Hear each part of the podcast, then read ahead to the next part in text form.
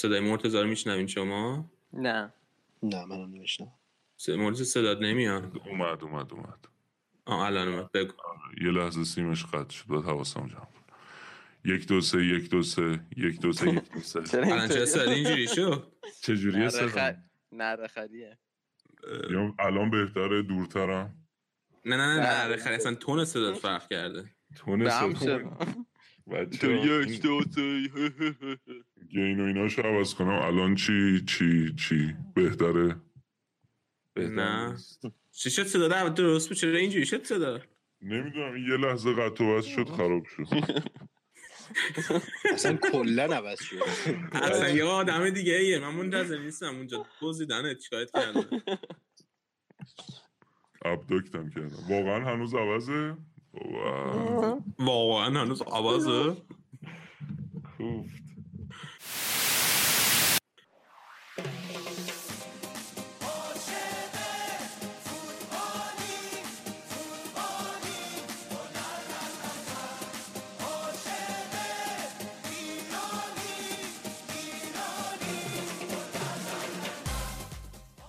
سلام به همه بچه های عزیز. همونطور که قول داده بودیم با یه اپیزود ویژه به مناسبت جام ملت‌های آسیا اومدیم پیشتون.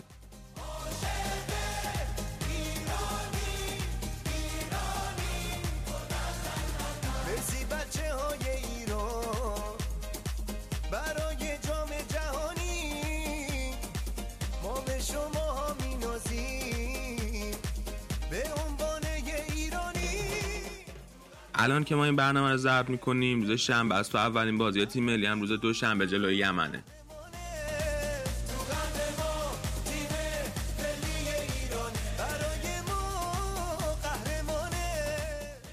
برای برنامه امروز طبق معمولی پرونده هفته داریم که در مورد گذشته کیروش تا قبل از ورودش به ایرانه. البته همه هم می‌دونیم که کیروش کمک مربی فرگوسن و سرمربی رئال بوده. اما قبل از اون رو خیلی همون ازش خبر نداریم.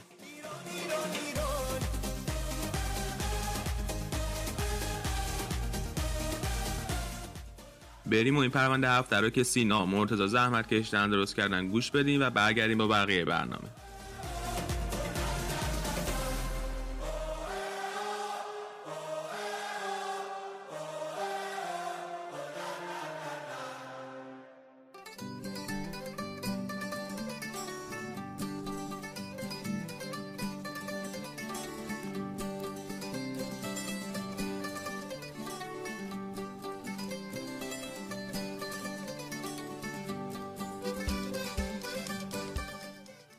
کارلوس مانوئل بریتو لیل کیروش یا همون کارلوس کیروش خودمون یک مارچ 1953 توی شهر نامپولا از کلونیای آفریقایی پرتغال تو موزامبیک از پدر و مادری پرتغالی متولد شد.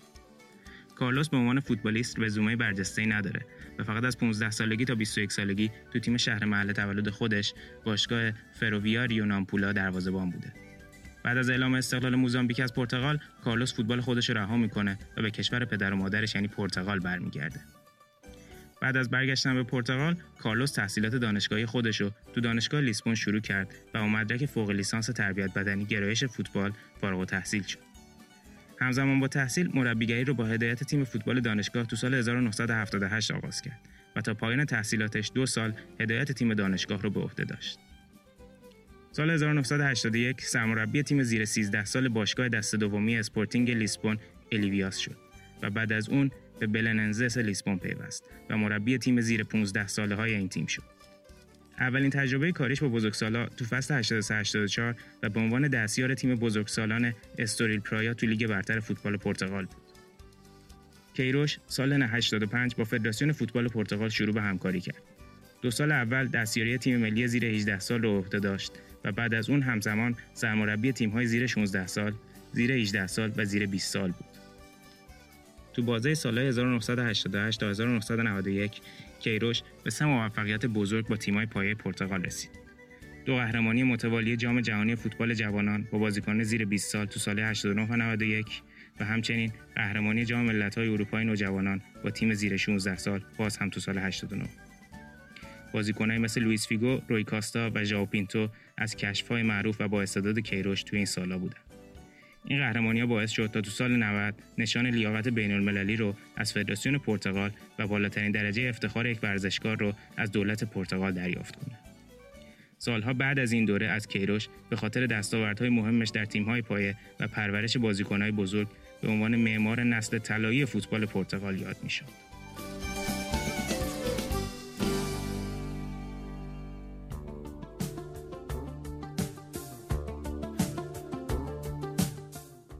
اولین دوره مربیگری کیروش تو تیم ملی بزرگسالان پرتغال یه شکست به تمام معنا بود. کیروش که از سال 1991 به عنوان سرمربی تیم ملی شروع به کار کرده بود، نتونست تیم رو به جام جهانی 94 ببره و تو سال 93 از سرمربیگری این تیم کنار رفت. تو اون دوره پرتغال با ایتالیا، سوئیس، اسکاتلند، مالت و استونی هم گروه بود و با یه امتیاز کمتر از سوئیس توی گروه سوم شد و صعود به جام جهانی باز موند. مساوی 0 0 در برابر اسکاتلند توی گلاسکو ناامید کننده ترین نتیجه پرتغال تو اون دوره بود. بعد از شکست در مسیر راهیابی به جام جهانی، کیروش توی مسابقه تلویزیونی گفت: این تیم ملی پرتغاله که باید همه گندکاری های فدراسیون رو جمع کنه. این جمله از کیروش تبدیل به یکی از جملات جنجالی و مشهور پرتغال شد. بعد از شکست پروژه تیم ملی پرتغال کارلوس کیروش برای دو فصل 94 95 و 95 96 مربیگری اسپورتینگ لیسبون توی لیگ برتر پرتغال رو به عهده گرفت و طی این دو فصل به یک مقام سومی و یک مقام نایب قهرمانی رسید. همچنین تیم کیروش به قهرمانی یک جام حذفی و یک سوپر جام رسید تا دوران به نسبت موفقی رو با تیم اسپورتینگ تجربه کنه. کیروش تو تابستون سال 1995 پیشنهاد فدراسیون فوتبال آمریکا رو برای سرمربیگری تیم ملی آمریکا رد کرد. ولی یک سال بعد تو سال 1996 مربیگری باشگاه تازه تأسیس نیویورک نیوجرسی مترو ستارز رو از هفته نهم فصل اول MLS پذیرفت تا جانشین ادی فیرمانی مستفی بشه.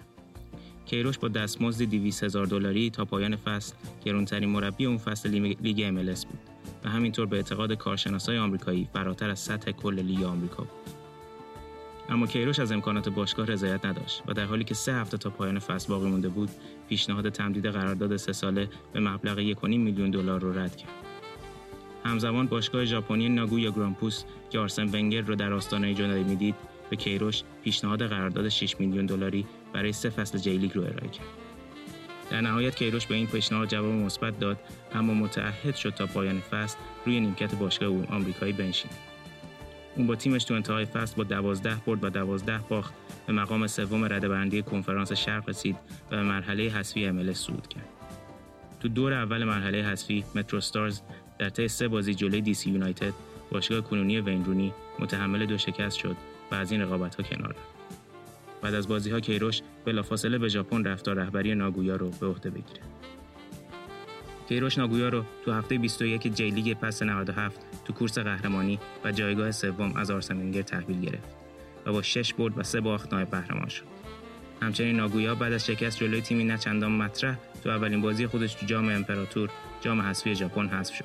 اما تو جام سونتوری با برد جلوی شیمیزو سپالس و کاشیما آنتلرز به مقام قهرمانی رسید.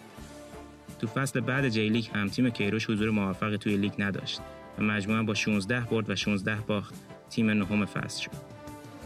ناگویا تو فصل 96 97 جام در جام آسیا هم تا فینال پیش رفت اما با شکست جلوی الهلال عربستان نایب قهرمان شد.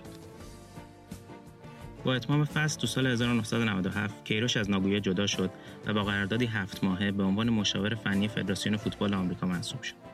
مسئولیت کیروش بررسی ارزیابی و کمک به برنامه های بلند مدت فوتبال ملی پایه تو آمریکا بود که نتیجه کار کیروش در این بازه تهیه سندی به نام Q Report شد و در حالی که گفته می‌شد فدراسیون آمریکا دوباره پیشنهاد یک میلیون دلاری برای سرمربیگری تیم ملی این کشور رو به کیروش ارائه کرده اما کیروش با دریافت دستمزدی احتمالاً بیشتر سرمربی تیم ملی فوتبال امارات شد. کیروش تو تیم ملی امارات در مجموع تو 16 مسابقه رسمی روی نیمکت نشست که حاصلش 8 برد، دو تساوی و 6 باخت. امارات با کیروش تو جام ملت‌های خلیج فارس و جام ملت‌های عرب شرکت کرد که به ترتیب سوم و چهارم شد. تو بازی آسیایی 1998 هم تو دور اول کره شمالی رو در ضربات پنالتی شکست داد اما تو مرحله گروهی با یک برد مقابل ژاپن و دو باخت جلوی کره جنوبی و کویت در گروه آخر شد و از مسابقات کنار رفت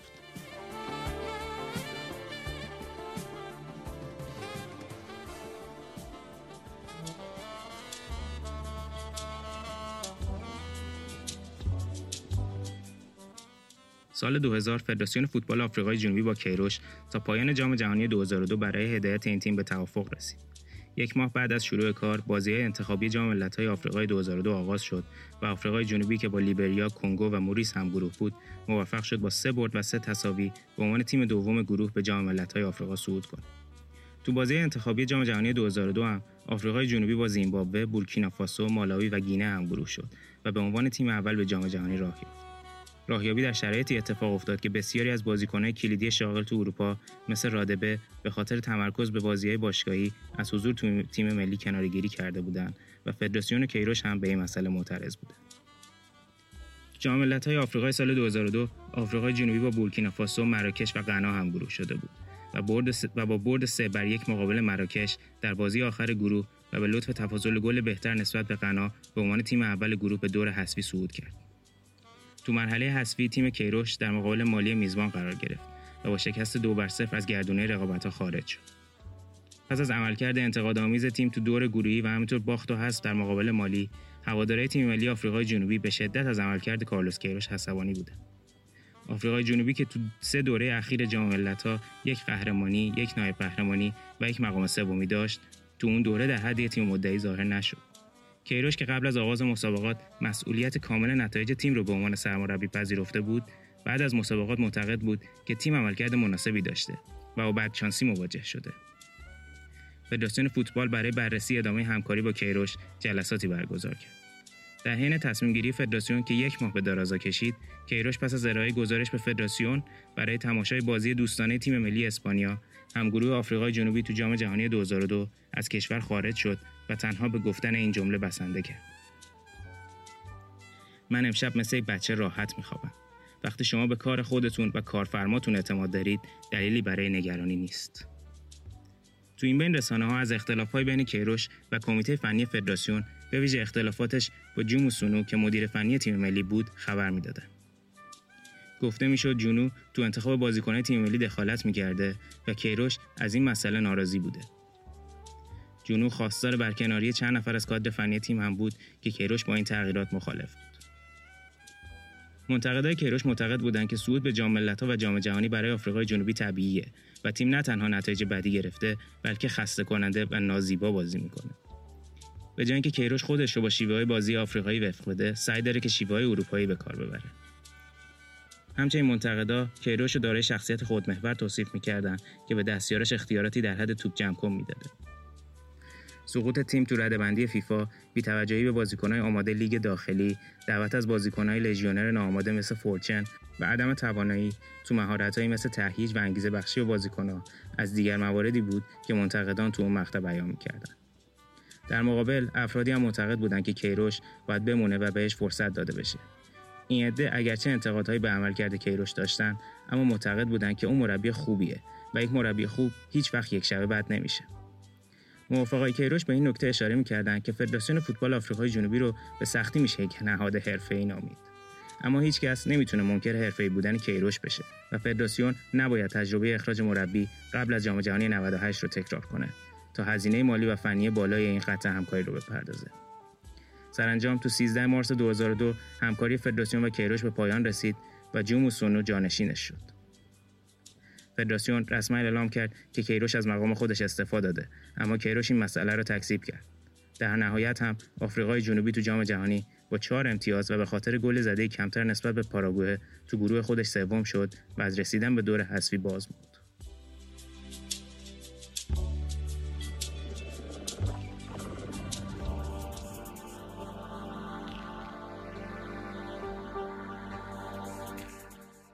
تابستون 2002 کارلوس کیروش کمک مربی منچستر یونایتد شد تا جایگزین استیو مکلارن بشه و کارش رو در کنار سر الکس فرگوسن ادامه بده. اولین دوره حضور کیروش در منچستر خیلی زود به پایان رسید و تابستون سال بعد کیروش جایگزین دل بوسکه سرمربی رئال کهکشانی با بازیکنان مثل زیدان، فیگو، بکام، راول و کاسیاس شد. دوران کیروش به عنوان سرمربی در رئال مادرید فوق‌العاده شروع شد و رئال با کیروش بعد از قهرمانی در سوپرکاپ اسپانیا تا کریسمس صدرنشین لالیگا بود. اما بعد از کریسمس و در سال میلادی جدید باختهای پیاپی باعث شد تا روند نزولی رئال آغاز بشه. تا رئال فصل رو بدون هیچ جام مهمی به پایان برسونه و در نهایت کیروش هم در انتهای فصل از این تیم اخراج بشه.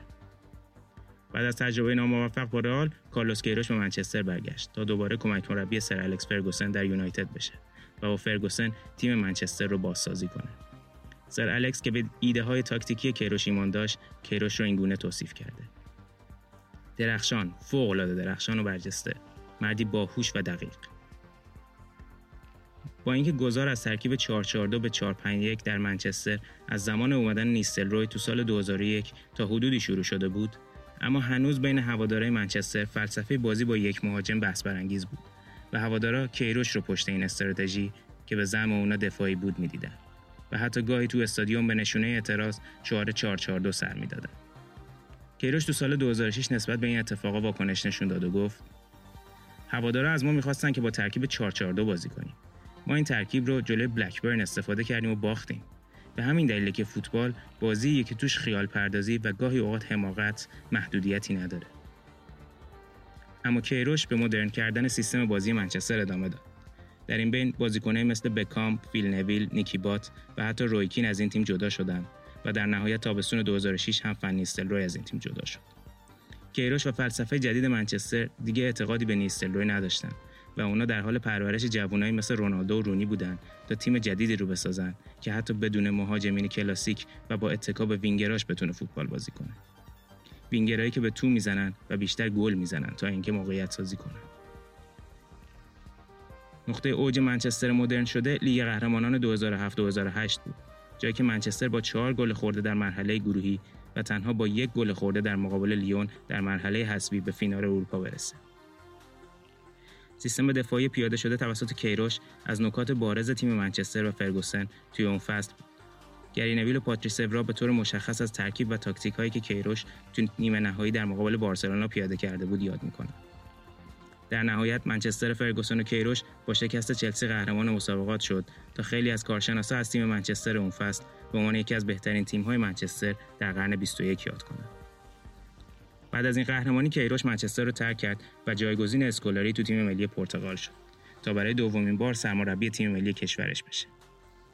تیم کیروش تو مسابقات مقدماتی جام جهانی 2010 به سختی و بعد از برد در مقابل بوسنی تو مرحله پلی‌آف موفق به صعود به جام جهانی شد. پرتغال تو جام جهانی آفریقای جنوبی با دو تساوی 0 0 در مقابل برزیل و ساحل عاج و پیروزی 7 هیچ در مقابل کره شمالی به دوره یک هشتم نهایی صعود کرد. اما تو این مرحله در مقابل اسپانیای آماده با تک گل آفساید داوید ویا شکست خوردن و بدون گل زده در سه بازی از چهار بازیشون با جام جهانی وداع کردند. بعد از جام جهانی فدراسیون فوتبال پرتغال کیروش رو اخراج کرد و همینطور کیروش به خاطر دعوا با مامورین تست دوپینگ 6 ماه از فعالیت محروم شد. محرومیتی که بعدها در دادگاه کس و با شهادت فرگوسن و لوئیس فیگو به نفع کیروش ملغا شد.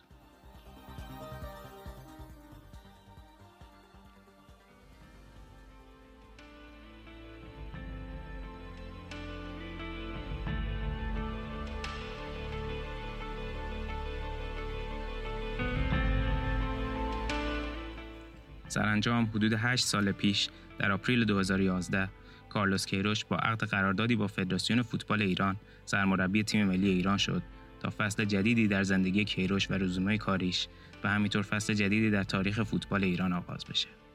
دوره پر فراز و نشیب که به طولانی ترین دوره که یک مربی هدایت تیم ملی ایران رو به عهده داشته تبدیل شد.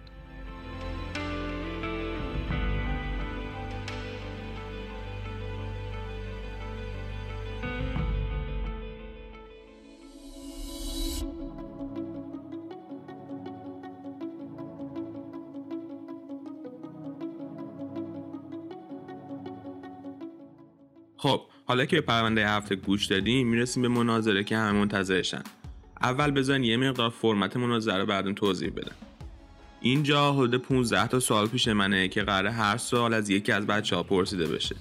هر کسی تقریبا یک دقیقه وقت داره که به سوالش پاسخ بده. بعدش هر کدوم دیگه از بچه ها که اینجا هستن سی ثانیه وقت دارن که به حرفای مطرح شده جواب بدن و موافقت یا مخالفت خودشون رو اعلام کنن. بعد دوباره برمیگردیم سراغ نفر اول. اون نفر اول وقت داره که سی ثانیه دیگه حرف بزنه و یک جنبندی روی صحبت های مطرح شده انجام بده. با این روش سوال به سوال میریم جلو تا حرفی باقی نمونه. مورد دیگه ای که هست اینه که من علی قرار مجری مناظره باشم و بنابراین باید بیطرفی رعایت کنم. چیزی که برای من بدون اینه که من توی بچگی پرسپولیسی بودم. اما آخرین باری که فوتبال ایران دنبال کردم برمیگرده به سالی که پرسپولیس با افشین قطب قهرمان لیگ شد. و از اون سال به بعد فقط فوتبال تیم ملی اونم توی تورنمنت ها رو دنبال کردم.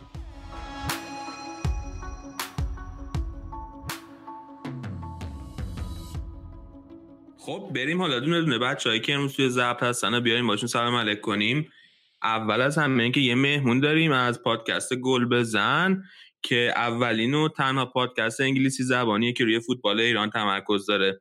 سینا جان بیا تو. خودت خودت معرفی کن. راجع پادکست دادن بیشتر حرف بزن و معرفیش کن به شنونده ما. سلام علی جان خیلی ممنون که من آوردی تو برنامهتون. واقعا خیلی خوشحالم. به برنامهتون قبلا گوش دادم و میگم خیلی خوشحالم که با تو صحبت می‌کنم. همونطوری گفتی پادکست گل بزن پادکست انگلیسی زبانی که رو فوتبال ایران تمرکز می‌کنه و ما بیشتر سعی بر این داریم که خب خیلی حالا از ایرانی ها هستن که خارج از کشور هستن.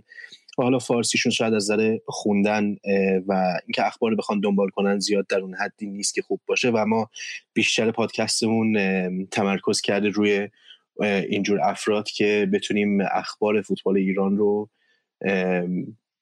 به اونا برسونیم. مصاحبه مختلفی هم داشتیم با حالا بازیکنان سابق و کنونی تیم ملی سامان قدوس استیون بیتاشور و همینطور کارلوس کیروش یکی دو سال اخیر و آره میگم یه چهار پنج سالی هست که بودیم و بچه ها خیلی سخت تلاش می‌کنن که یه جورایی این اخبار فوتبال ایران رو به تا اونجا که می‌تونن به همه برسونن. توی چهار پنج سال فکر کنم خیلی هم پر کار بودین چون اخیرا صد دومین اپیزودتون اومده بود بیرون و خیلی واقعا کارتون عالیه. من خودم هم یکی از بچه های لبمون هست که این از کره جنوبیه و می‌خواست راجع فوتبال ایران بیشتر بدون دم جام ملت آسیا پادکست شما رو معرفی کردم. یکی دو تا اپیزود آخرش گوش داده بود. خیلی خوشش اومده لطف داری ممنون. آره میگم همونطوری گفتی 100 تا اپیزود داشتیم. یه ذره حالا منظم نیست این اپیزودا که میاد بیرون. خب وقتی که حالا جام جهانیه یا موقع جام ملت‌ها یا بازی مهم که هست خب اپیزودهای بیشتری میاریم و حالا جاهایی بوده که شده مثلا دو سه ماه ولی اپیزودی نداشتیم یه ذره کمکاری کردیم. ولی همیشه داریم سعی می‌کنیم که اون پیشرفت رو داشته باشیم. خب نفر بعدی سینای خودمونه. سینا تو هم بیا سلام علیکم. ما الان دو تا سینا داریم اینجا. من مجبورم به تو بگم سینای رادیو آف ساید و به سینای گل بزن میگم سینای گل بزن تا آخر برنامه. ردیفه ردیفه. okay. سلام علی سلام به همه سلام به همه شنونده. امیدوارم که خوب و میزون باشید. فکر کنم که همه هیجان زده ایم برای شروع بازی ها و امیدوار به قهرمانی تیم ملی و ببینیم که چی پیش میاد. امیدوارم که برنامه خوبی بشه. نفر بعدی نویده که اونم امروز اینجاست برام راجع به فوتبال ایران و کیروی صحبت کنه. سلام علی منم سلام می‌کنم به همه شنونده ها تقریبا شیش ماه پیش بود که داشتیم ضبط می‌کردیم برای جام جهانی و کلی از هیجان جام جهانی می‌گفتیم قبل شروعش. الان خیلی زمان به سرعت برق و باد گذشت و رسیدیم به جام ملت هایی که امروز شروع شده. منم خوشحالم که اینجا هستم. مرسی. و در آخر مرتزا دوست عزیز خودم که امروز زحمت کشته اومده اینجا صداشم چند بار توی اول برنامه هی اول شد یه صدای خیلی کلوفتی پیدا کرده بود کاش ضبط کرده بودیم بعد اون میذاشتیم. حالا ببینیم که میشه پیداش کنیم بزنیم صدای کلوفته یا نه. سلام می‌کنم منم به تو علی به همه بچه ها و همه شنونده ها. امیدوارم که یه برنامه خوب داشته باشیم و بتونن شنونده استفاده کنن. خب سال اول من می‌خوام از سینای گل بزن بپرسم. سال اول اینه که سردار آزمون توی پستی بازی می‌کنه که تیم ملی گزینه‌های دیگه زیادی داره مثل قدوس و کریم انصاری فرد کیروش هم قبلا دیده بود که وقتی مثلا بازیکنای مثل عقیلی و رحمتی کنار گذاشته شده بودن مردم ازش حمایت کرده بودن. پس چرا سردار آزمون بعد از خداحافظی از تیم ملی از لیست کنار گذاشته نشد؟ این مورد هم فقط درباره خود سردار آزمون نیست. بازیکنی مثل رامین رضاییان هم یه نمونه دیگه از رفتارهای غیر یکسانیه که کیروش با بازیکنهای مختلف داره. که بعضی وقتا باعث میشه که مردم یا حداقل یه سری از مردم فکر کنن که کیروش بازیکنهای سوگلی داره. قبول دارم این حرفی که داری که خب بعضی از بازیکن‌ها هستن که خب یعنی در تمام سطح فوتبال در همه جای دنیا حالا در فوتبال ملی بخواد باشه یا در فوتبال باشگاهی هر مربی از یه بازیکنه خاصی بیشتر از بقیه خوشش میاد. ولی حالا این اینو یه ذره می‌ذارم کنار به صحبت سردار آزمون که حالا در نوک حمله بازی می‌کنه و چرا. سردار آزمون از نظر فنی با تمام مهاجمای دیگه که ما داریم فرق می‌کنه. همونطوری گفتی خب کریم انصاری فرد هست. حالا قدوس یه جورایی مهاجم نوکه ولی اونجوری که ما بازی می‌کنیم زیاد نمی‌تونه مثبت ثمر باشه. کاور رضایی هست که من خیلی بهش علاقه مندم فکر می‌کنم بازیکن خیلی خاصیه. درست میگی. مهرهای خیلی زیادی داریم. ولی اونطوری که کارلوس کیروش بازی می‌کنه و اون تاکتیک و اون جوری که تیم ملی بازی کرده تو تو این چهار پنج سال فکر کنم تنها بازیکنی که می‌تونه در نوک حمله اونجوری که سردار آزمون بازی می‌کنه خود سردار آزمون باشه. یعنی فکر نمی کنم مهاجم دیگه ای باشه که ما بذاریم اون جلو به اون شدت بتون سخت تلاش کنه سخت کار کنه. حالا چیزاش هم بود استاتستیکس هم اومده بود بعد از جام جهانی که حالا دوئلایی که برده بود و اینجور چیزا رو از مهاجمای دیگه که ما داریم یه ذره بالاتره. وضعیتی که رحمتی و عقلی داشتن هم یه ذره فرق می‌کنه. رحمتی و عقلی یه جورایی رفته بودن پشت سر کیروش صحبت کرده بودن مصاحبه انجام داده بودن یه مقدار بی احترامی کرده بودن. وضعیت آزمون یه ذره فرق می‌کرد. از اینکه آزمون هیچ دلخوری از کیروش نداشت. مصاحبه ای علیه کیروش انجام نبود. حالا میگم خیلی ها ممکنه اینو قبول نداشته باشن این توضیحو بگن که خب وقتی که اون دوتا بازیکن این حرف زدن وقتی هم که خودش آزمون بی احترامی کرده به تیم ملی باید کنار گذاشته بشه. شاید هم راست بگن شاید هم درستش همین باشه. ولی واقعیت قضیه این هست که اون دو بازیکن به شخص کارلوس کیروش به احترامی کرده بودن و اون در زمانی بود که خب کیروش هنوز اون قدرتی که در تیم ملی الان داره اون موقع نداشت. و اون به نظرم اون دوتا بازیکن یه جورایی استفاده کرد که اون قدرت خودش رو به بقیه بازیکنها و افراد مختلف در فوتبال ایران نشون بده. آزمون هنوز بچه است 23 24 سال داره. خیلی از اخلاقاتش رو من قبول ندارم. حالا یکیش ممکن این باشه که به نظر من همین که هنوز در داره در روسیه بازی می‌کنه این نشون میده که شاید اون اون انگیزه ای که بخواد پیشرفت کنه رو نداره. ولی خب، میگم در بله. پس بقیه بچه هم حرف بزنن چون یه باشه باشه. خب خب باشه حتما. خب سینای رادیو آفسد نفر دوم توی که بیای اگر حرف داری در تکمیل حرفای سینای گل بزن بگی. آره چیزی که من می‌خواستم اضافه کنم اینه که توی این موضوع خب حرف سینا درسته که تا حدودی رحمتی و عقیلی به کیروش شاید توهین کردم و من خودم خب استقلالی هم طرفدار مهدی رحمتی و استیل بازیش و دروازه‌بانیش هستم. ولی فکر می‌کنم که برخورد کیروش با رحمتی درست بود به خاطر اون رفتاری که داشت.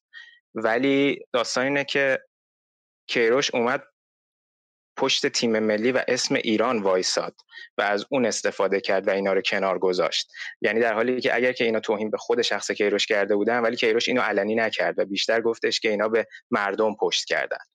بعد از اون طرف یعنی در واقع استاندارد دوگانه ای رو به وجود آورد اینجا که رفتاری که با سردار داشت کاملا متفاوت بود با رفتاری که خود مهدی رحمتی داشت. حالا نمی‌دونم اینکه حالا مربی اومده با توجه به ظرفیتی که داره می‌خواد ببینه که آیا من می‌تونستم یکی رو جایگزین کنم یا نه. اومده این کارو داشته. خب همینجور که سینا گفت اونقدر سردار شاید تو اون تاکتیکی که کیروش داره جایگزینی نداشته بعد گفتیم که okay حالا من یه مقداری کوتاه میام. ولی خب به نظر من اون پرینسیپی که می‌خواست تو, تو تیم ایجاد کنه رو تا اینجا خوب عمل کرده بود ولی اینجا دیگه اون پرینسیپی که داشت از بین رفت. حداقل برای من یکی از بین رفت. خب نوید تو صحبتی داری؟ آره منم اینو می‌خواستم بگم که در مورد مثلا مواردی مثل سردار آزمون و رامین رضاییان به نظر می‌رسه که اصلا عمل کرده باشگاهشون اهمیتی نداره. چه سردار توی فصل ده تا گل بزنه چه گل نزنه چه بازی کنه چه بازی نکنه رامی رضاییان چه تیم داشته باشه چه تیم نداشته باشه. نحوه برخورد کیروش باشون یکسان بوده یعنی فیکس تیم ملی بودن و تو پست تخصصی. وقتی که ما چهار تا مهاجم داریم سردار می‌ذاره همون پستی که می‌خواد و بقیه مهاجما مجبورن مثل مثلا کریم که هافبک وای میسه یا بقیه که وینگر وای میسن بازی کنن. همین الان بحث خیلی خوب پیش رفت این که یه بحثش بحث فنیه این که مربی هر کی بخواد می‌تونه دعوت کنه هر کی بخواد می‌تونه نگه. اینکه از نظر فنی چه جوری دوست داره ترکیبو بچینه اون سلیقه شخصی حالا بعدا اگر نتیجه نگرفت میشه خورده گرفت که آقا مثلا اگه فلانی جای این بازیکن برده بود بهتر نچه گرفت. این ولی به نظر اینو باید جدا کرد از اون که آقا تو اون رفتار رو داشتی با اون دوتا بازیکن قبلا. و حالا هم تو به قول سینا به اسم تیم ملی اون کار تموم شد. در صورتی که الان که این اتفاق افتاد آدم شک می‌کنه که شاید اون رفتار اولیه بیشتر مسئله شخصی بوده تا اینکه صلاح تیم ملی در نظر باشه به صورت کلی. و نکته آزاردهنده شاید اینه. یه چیز دیگه می‌خواستم بگم. اینکه چیزی که سینا گفت کاملا درسته. اینکه خب یه ذره دوگانگی وجود داره در رفتارش. و اینو می‌خوام بگم که شرایط هم فرق می‌کنه. این کارلوس کیروش ما می‌شناسیم به کسی که خب دوست داره حالا با همه درگیر بشه یا اون مصاحبه خاص خودش انجام میده. اون موقعی که قضیه رحمتی و عقلی به وجود اومد یه جورایی مردم همونجوری که سینا گفت پشتش بودن. اما وقتی که سردار آزمون قضیهش اومد و وقتی که خداحافظی کرد شرایط فرق می‌کرد. ارتباطی که کیروش با مردم داره شاید همون ارتباطی نبود که اون اوایل داشت. خیلی مشکلات دیگه ای به وجود اومد. خیلی درگیری های مختلفی به وجود اومد که حالا شاید آزمون جزوی از تیم کیروش بوده و مردم تیم جزو کیروش نبودن.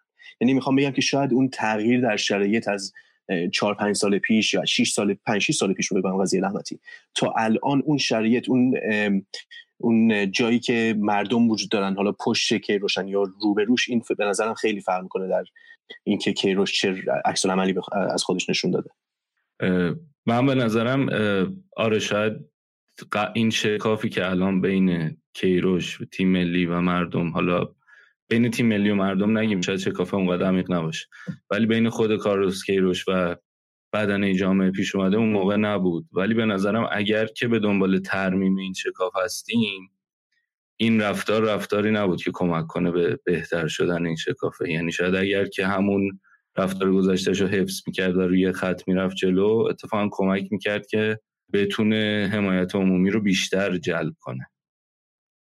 اینه که میگم یه سری این رفتارش اصلا یعنی شکافه به نظرم کم کم داره واضح میشه و یه سری رفتارش هم اصلا کمک نمی‌کنه برای اینکه این شکافه بهتر شه. بیشتر عمق میده به این. خب اگر دیگه بچه راجع به این سوال حرفی ندارن بریم سراغ سال دوم. بریم. سال دوم من از مرتضی می‌خوام بپرسم. علاقه کیروش به دعوت بازیکنایی که بیرون از ایران بازی می‌کنن واضحه؟ آیا این به نفع فوتبال ایران نبوده که بازیکناش توی لیگ‌های سطح بالاتر بازی می‌کنن و حتی از قید پولای بالاتری که می‌تونن از تیم‌های ایرانی یا عربی بگیرن میگذرن؟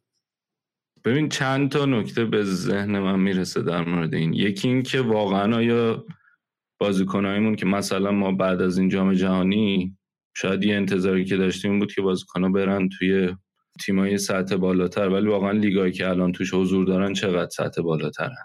مثلا از ترنسفرهایی که می‌تونیم بگیم توی و حالا حتی فقط هم مستقیما به خاطر بازی جام جهانی نیست دیگه. شاید یه جورایی به خاطر رفتاری که کیروش داره نسبت به لیگ داخلی کلا کسایی که حتی تو تیمم نبودن خروجی داشتن. کسایی که تو تیم ملی هم دعوت نمی شدن یعنی تحت تاثیر این شرایط قرار گرفتن. من حالا اینو میگم به خاطر اینکه خودم پرسپولیسی هم مثلا ما مورد صادق محرمی رو داشتیم فرشاد احمدزاده و وحید امیری و اینا به لیگایی رفتن که تو اروپا شاید لیگای خیلی مطرحی نباشن. حالا مثلا دینامو زاگرب شاید یکم توی لیگ اروپا اینا هم بازی می‌کنه ولی صادق محرمی مهره فیکسی نیست یا فرشاد احمدزاده مهره فیکسی نیست. یا مثلا اگر که وحید امیر رفته تراگوزان اسپورت باید ببینیم که از نظر کیفی چه کیفیتی از بازی رو داره از خودش نشون میده. به نظرم اینکه آره حالا مثلا یه انتخاب بینه که آقا شما برید تو کشور حوزه خلیج فارس یا اینکه برید توی اروپا بازی کنی یه بحث دیگه اینه که خب از نظر کیفی قراره چه کیفیتی از بازی رو انجام بدی. من به نظرم شاید اگه اینا میموندن تو لیگ ایران خیلی از نظر سطح کیفی بازیشون تغییری توش ایجاد نمی‌شد. نمی‌تونم بگم اینا یه قدم خیلی بزرگی برداشتن نسبت به اینکه بتونه بازیشون بهتر بشه. و حالا مثلا ترنسفرهای مهمی هم که داشتیم مثلا جهان بخش ساخته داماش ساخته لیگ ایرانه و از لیگ ایران رفته. خیلی تحت تاثیر شرایطی که حالا تو فوتبال ایران مستولی شده بعد از حضور کیروش نبوده ترنسفرش شاید. و این این ترنسفرهای تک و توکی که برن به تیمای مطرحتر رو ما کلا هر از گاهی داشتیم دیگه تو فوتبالمون دیگه. مثلا بعد از 98 اتفاق افتاد یا بعد از 2006 آندو رفت انگلیس. اینه که من چه... نمی‌دونم که واقعا چقدر اولا به سطح کیفی بازیکن کمک می‌کنه این رفتن از ایران. دوما اینکه چقدر اصلا ترنسفرهای درخشانی می‌تونه باشه که تو بتونی بگی آقا اینا داره ترنسفرهای مهمی تو تاریخ فوتبال ما. حالا یه چیزی مرتضی که من می‌خوام بگم در همین راستا ما عین همین اتفاقات رو بعد جام جهانی قبل هم داشتیم. یعنی ستاره تیم که دجاگه و قوچان نجات بودن. بعد جام جهانی کلا اصلا برگشتن اومدن خاورمیانه توی کویت و قطر شروع کردن بازی کردن. برخلاف چیزی که همه فکر می‌کردن. و یه نکته دیگه این که من داشتم نگاه می‌کردم مثلا الان ما تعداد لژیونرهای خیلی بالایی داریم شاید بالای 20 تا لژیونر داریم. ولی آیا از نظر کیفی حالا فصل پیش مثلا جهان بخش فوق العاده بود؟ ولی این فصل تا حالا هیچ واقعا ستاره نداریم. یعنی اکثرشون نیمکت نشینن اصلا بازی بهشون نمی‌رسه. یا مثلا مدت هاست که اصلا خبری ازشون نیست. ولی اگه برگردیم به سال قبل می‌بینیم مثلا ما توی بازی که مثلا جهان بخش خیلی خوب بود قبلش آزمون مثلا خیلی درخشید. نکونام و شجاعی مثلا میدرخشیدن. الان شاید کیروش باعث شده باشه که تعداد لژیونرها زیاد شدن ولی متاسفانه اصلا از نظر کیفی خوب نیستن و توی تیمای خوبی هم بازی نمی‌کنن. حالا من یه نکته دیگه می‌خواستم بگم اینه که درباره صادق محرمی یا علی قلیزاده که من یکی از طرفدار بزرگشم. فکر می‌کنم خیلی خیلی خیلی بازیکن خوبیه و در سال آینده خیلی بازیکن مهمی میشه برای تیم ملی. اینکه بازیکنای ما در سن پایینتر برن به اروپا خیلی فرق می‌کنه. مثلا الان بازیکن داریم مثل پورعلی گنجی که فکر کنم 26 27 سالش باشه. رفته یوپن بلژیک که فکر کنم تو 4 تا 5 تیم آخر جدولم هست. که یوپن هم باشگاه زیر نظر اسپایر قطر که قبلا داشت براش برای الصد بازی می‌کرد یکی از دلایل اینکه رفت اونجا همین بود. اینو قبول دارم که خب مثلا رفتن پورالیگ به اونجا با اینکه تو اروپا داره بازی می‌کنه آیا از نظر فنی اونقدر می‌تونه پیشرفت کنه یا نه؟ این سوالیه که حالا تا الان که جوابش دیدیم حالا باید ببینیم تا آخر فصل آینده چجوری میشه. ولی اینکه بازیکن مثل مجید حسینی مثل امید نورافکن علی قلیزاده صادق محرمی اینا در سنای پایینتر که وقتی میرن اروپا فرصتهایی که در اروپا بهشون داده میشه بیشتره. و اینکه اون اون جا رو برای پیشرفت خیلی بیشتر دارن. وحید امیری الان سی سالش رفته ترکیه قبول دارم. فکر نمی کنم زیاد بخواد پیشرفتی بکنه. احمد زاده هم همینطور. ولی ما دیدیم سردار آزمون جهان بخش سعید عزت اینا وقتی در سردامه پایین تر که رفتن در سطح بازیشون خیلی فرق کرده. به خاطر اینکه اون فرهنگ فوتبال اروپایی و از یه جورایی از وقتی که از زیر 18 سال میری اصلا خیلی فرق می‌کنه تا اینکه به شما به عنوان یه بازیکن آماده 25 26 ساله داری و فکر می‌کنم این خیلی تاثیر مثبتی می‌تونه داشته باشه در سال آینده. و حالا بازیکنهای دیگه هم بودن. حالا دلفی یکیش هست الله سیاد که حالا داره استقلال بازی می‌کنه. اینا هم بازیکنایی هستن که به نظرم حالا سیاد شاید نه در اون حد ولی بازیکنهای دیگه هم هستن که می‌تونن با اون قدمی که به اروپا بذارن در سنای پایینتر اون پیشرفت خودشون رو در ده سال آینده خیلی بیشتر بکنن. من سینا موافق صحبتات هستم که خب سن پایین تر برن و الان هم خیلی جوان می‌تونه خوب باشه. ولی ما نمونه عکسش هم کم نداریم. یعنی بازیکنایی بودن که ما خیلی بهشون امیدوار بودیم رفتن و برگشتن. حتی مثلا خیلی موفق نشدن. آخرین نمونه شد حاج صفی بود که ما به نظرمون می‌رسید که خیلی بتونه لژیونر موفقی باشه. یا حتی کریم انصرفا بعد از اون درخشش که تو المپیاکوس پیدا کرد سال اولش یا پانونیوس قبلش بود مثلا اونم سن خوبی بود ولی متاسفانه شروع کرد به عمل کرده ضعیفش و حالا کم کم اصلا دارن برمیگردن به سمت ایران. و اینکه حالا ما چقدر می‌تونیم امیدوار باشیم که امثال مثلا صادق محرمی یا مجید حسینی یا نورافکنی که اصلا کلا الان بازی نمی‌کنه بتونن تو آینده موفق باشن. ببین من یه بحث دیگه هم که دارم اینه که جهان بخش تو لیگ رفت که لیگ هلند کلا برای بازیکنهای جوون خیلی لیگ مناسبی. الان هم داریم می‌بینیم. مثلا آژاکس یهو چقدر تولیدات زیادی داره و چقدر دارن خواهان بازیکناشن باشگاه مختلف. ولی اینکه می‌دونی یعنی اینکه صبر کنی و بری توی لیگی که با یه کیفیت نسبتا بهتره تا اینکه نبگی آقا من به هر قیمتی باید از فوتبال ایران جدا شم من به نظرم باید بین این دوتا تمیز قائل بشیم. فرق هست. یعنی آره خوبه قطعا خوبه که برن توی لیگ اروپایی تجربه اروپایی پیدا کنن. ولی اینکه حالا تو مثلا بری توی لیگ کرواسی چقدر اون می‌تونه بهت کمک کنه یا اینکه انتخاب لیگ هلند باشه این به نظرم جوی که ایجاد شده باعث میشه که بیشتر یه حالت هولی بازیکنا پیدا کنن که آقا من باید حتما برم خارج شم. ولی به این فکر نکنن که تحت چه شرایطی دارم میرن تو اروپا بازی می‌کنن. در صورتی مثلا انتخاب جهان بخش به نظرم انتخابی بود که رفت از لیگ دوم هلند شروع کرد بعد اومد لیگ اول هلند و الان داره تو لیگ برتر بازی می‌کنه توی تیم لیگ برتری. اینی که به نظرم این باعث میشه که هی تصمیمای خیلی سریع و عجولانه بگیرن به جای اینکه فکر کنم. یعنی بیشتر دنبال اینن که آقا من برم حتما خارج بشم توی تیم اروپایی بازی کنم. تا اینکه دنبال این باشن که آقا نه من با یه برنامه مشخص هدف مشخص می‌خوام برم فلان تیم. که از اینجا مسیرم شاید مشخص تر باشه برای پیشرفت. من یه نکته آخری هم بگم در همین صحبت که از کیروش شد که می‌خواد بازیکنه برن به اروپا. اینو من خودم شخصا چند بار از کیروش شنیدم که حالا شاید جواب تمام سوالامون رو الان بده.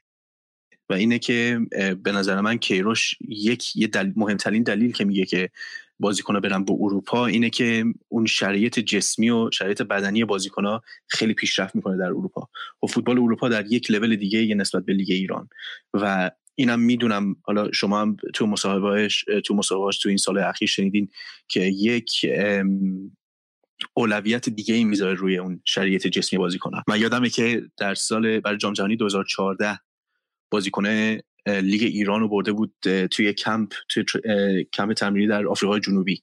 و توی اون کمپ فقط تمرینای بدنی می‌داد به بازیکنها که اون شرایطشون به یه حد نزدیکتر به حد اروپایی و جهانی برسه. و حالا تو این سال تو این دو سال اخیر من فکر برانکو یه انقلاب کوچیکی انجام داده تو ایران این که با کادر فنیش اون شرایط تیم پرسپولیس اصلا از نظر فیتنس یک لول دیگه دارن به تمام تیم‌های دیگه در لیگ ایران. ولی کلا بخوایم صحبت کنیم در مورد لیگ برتر ایران از نظر جسمی شرایط خوبی نسبت به اروپا نداره و می‌بینیم در اون جوری که در اون تاکتیکی که کیروش بازی می‌کنه اون تاکتیک دفاعی بازی کردن دوندگی بسیار از حد اون شرایط جسمی باید بش... یعنی خیلی خیلی بالاتر باشه. و من فکر می‌کنم بازیکنه وقتی به اروپا میرن تو اون شرایط قرار می‌گیرن یه ذره خب پیشرفت می‌کنن. یکی از یه مثال خیلی کوچیک میزن رامین رضاییان یه مثال خوبیه. وقتی که رفت بلژیک خیلی یه ذره استراگل کرد. خیلی نتونست خوب بازی کنه بازی های زیادی انجام نمی‌داد و یک از دلایلش همین بود. بخاطر اینکه خیلی وقت براش خیلی طولانی بود تا بتونه از نظر جسمی به اون شرایط ایدئال برسه. و من برای همین فکر می‌کنم که اون این کیروش که میگه که بازیکن باید برن به اروپا یکی از دلایلش اینه که در فوتبال اروپا خب از نظر جسمی و از شرایط فیتنس بازیکن‌ها به یه حد دیگه می‌رسن. خب سینا من به نظرم خیلی نمی‌تونم حرفتو قبول کنم چون مثال نقض کم نیست براش. می‌تونم بگم که آره قبول دارم وقتی میرن اروپا می‌تونم به شرایط بدنی بهتری برسم ولی وقتی کیروش میاد یه بازیکنی که 6 ماه تیم نداره یه سال تیم نداره رو دعوت می‌کنه فیکس بازی می‌کنه اون بازیکن. خب مسلما بازی نکردم برای مدت طولانی. خیلی بدتر از اینه که مثلا توی لیگی مثل لیگ ایران بازی کنه یا یه مثال دیگهش مهدی تارمیه که ایران بازی می‌کرد بعد یه مدت اصلا بازی نکرد بعد رفت قطر بازی کرد. قطر که دیگه همه می‌دونیم به شدت بدتر از لحاظ بدنی. الان اونجا هم حتی خوب بازی نمی‌کنه و همچنان فیکس تیم ملیه. بعد ببینیم که چقدر مهمه این. آیا اگه واقعا این براش مهمه که آمادگی بدنی داشته باشن بعد اینو بذاره اولویت اصلیش و تمام بازیکنای اینطوری دعوت کنه. ولی میگم خیلی می‌تونیم مثال نقص پیدا کنیم براش. یه نکته دیگه هم اینه که ما من به نظر ما از نظر آمادگی بدنی یه جهش بزرگی داشتیم تو جام جهانی اخیر نسبت به 2014 ولی تو همین جام جهانی هم اسکلت اصلی تیم بازیکنایی بودن که تو لیگ بودن. مثلا بازی بازیکن درخشانمون امید ابراهیمی بود. امید ابراهیمی تو استقلال بوده. یا تو خط دفاع مثلا مجید حسینی خوب درخشید. اون از استقلال میاد. می‌دونی اینا هنوز اروپا نرفته بودن. ولی حالا با تمریناتی که داد بهشون یعنی تونست برسونتشون به سطح آمادگی که بتونن بهتر باشن. به نظرم اونقدر فاصله یعنی اونقدر فاصله لیگ ما از نظر آمادگی بدنی زیاد نیست که حالا بخوایم با این کار حلش کنیم. یعنی با یه اردوی مثلا سی چه روزه قبل جام جهانی پرفشار تونست اینا رو برسونه به آمادگی و اینکه خب لیگمون هم کیفیتش قطعا نسبت به چهار سال پیش بهتر شده بود که این بازیکن از دلش در اومدن. اینه که همونطور که می‌تونی بگی یارو بازیکنایی هستن که میرن اونور بهتر میشن و یا میرن اونور فرق نمی‌کنه می‌تونی هم مثال از بازیکنایی بیاری که الان تو لیگ ایران بازی می‌کنن و دارن تو تیم ملی خوب کار می‌کنن. خب من حرفایی که زدین رو قبول دارم. خب جام جهانی 2014 اتفاقا اسکلت تیم بیشتر از لیگای ایران بود و خب کیروش می‌خواد که اون تمرین سی چهل روزی که تو این دو تا جام جهانی قبلی گذاشته رو نذاره یا کمتر بذاره. بحث رامی رضاییان و تارمی رو می‌رسه به بحث قبلی که داشتیم می‌کردیم در سوگولی های تیم که این دو تا بازیکن از همون بازیکن سوگولی کروش هستن. و تا اونجایی که من شنیدم حالا شایعاتش بود این بود که رضاییان یه جورایی التیماتوم کیروش بهش داده بود که اگر تیم پیدا نکنی اصلا ممکن جام جام رو بازی نکنی. این بازیکن 5 6 ماه بود همون توی گفتی باشگاه نداشت که مجبور شد بره الشهانیه و تو قطر تو یک از خوبشون هم تازه بازی نمی‌کنه. ولی اینکه یه اولویت هست اون شرایط فیتنس و شرایط بدنی هیچ اصلا بدون شک بدون برای من یکی از اولویتاش هست. و میگم توی این چهار پنج سال اخیر مصاحبه ها و حتی اون تمرینایی که می‌ذاره معلومه که رو اون فیتنس خیلی خیلی کار می‌کنه و خیلی اولویت می‌ذاره. ببینید آمادگی بدنی که ما میگیم حالا صرفا یه چیزی فقط مثلا روی نوع تمرینات نیست. قضیه اینه که خود recovery بعد از هر بازی لیگ خیلی مهمه. حالا چرا ما تفاوت داشت recovery مون یعنی اوضاع بدنیمون خیلی تو این جام جهانی بهتر از دفعه قبل بود؟ یه فاکتور مهمی که بود این بود که کیروش خودش توی این بازه این ساختمون پک رو راه انداخت و بازیکن توی این mini camp های بعد بازی لیگ رفتن و تونستن recovery خوب داشته باشن. بازیکنایی که توی خارجن خب حتی توی قطر اگه لیگشون لیگ سطح بالایی نداره ولی از لحاظ سیستمایی که دارن برای recovery قاعدتا یه سر و گردن بالاتر از ایرانن. مجتبی جباری خیلی روی این چیزا گیر داشت و همیشه راجع به این چیزا حرف می‌زد. و بعد اصلا خیلی سورپرایز شده بود با امکاناتی که حتی توی قطر بود به نسبت ایران. بعد از اون ور مثلا نگاه می‌کنی تا یه سال قبل از اینکه کیروش این پکو را بندازه بازیکنای استقلال با علی منصوریان داشتن تو دبه آب یخ خودشونو ریکاوری می‌کردن روز بعد بازی.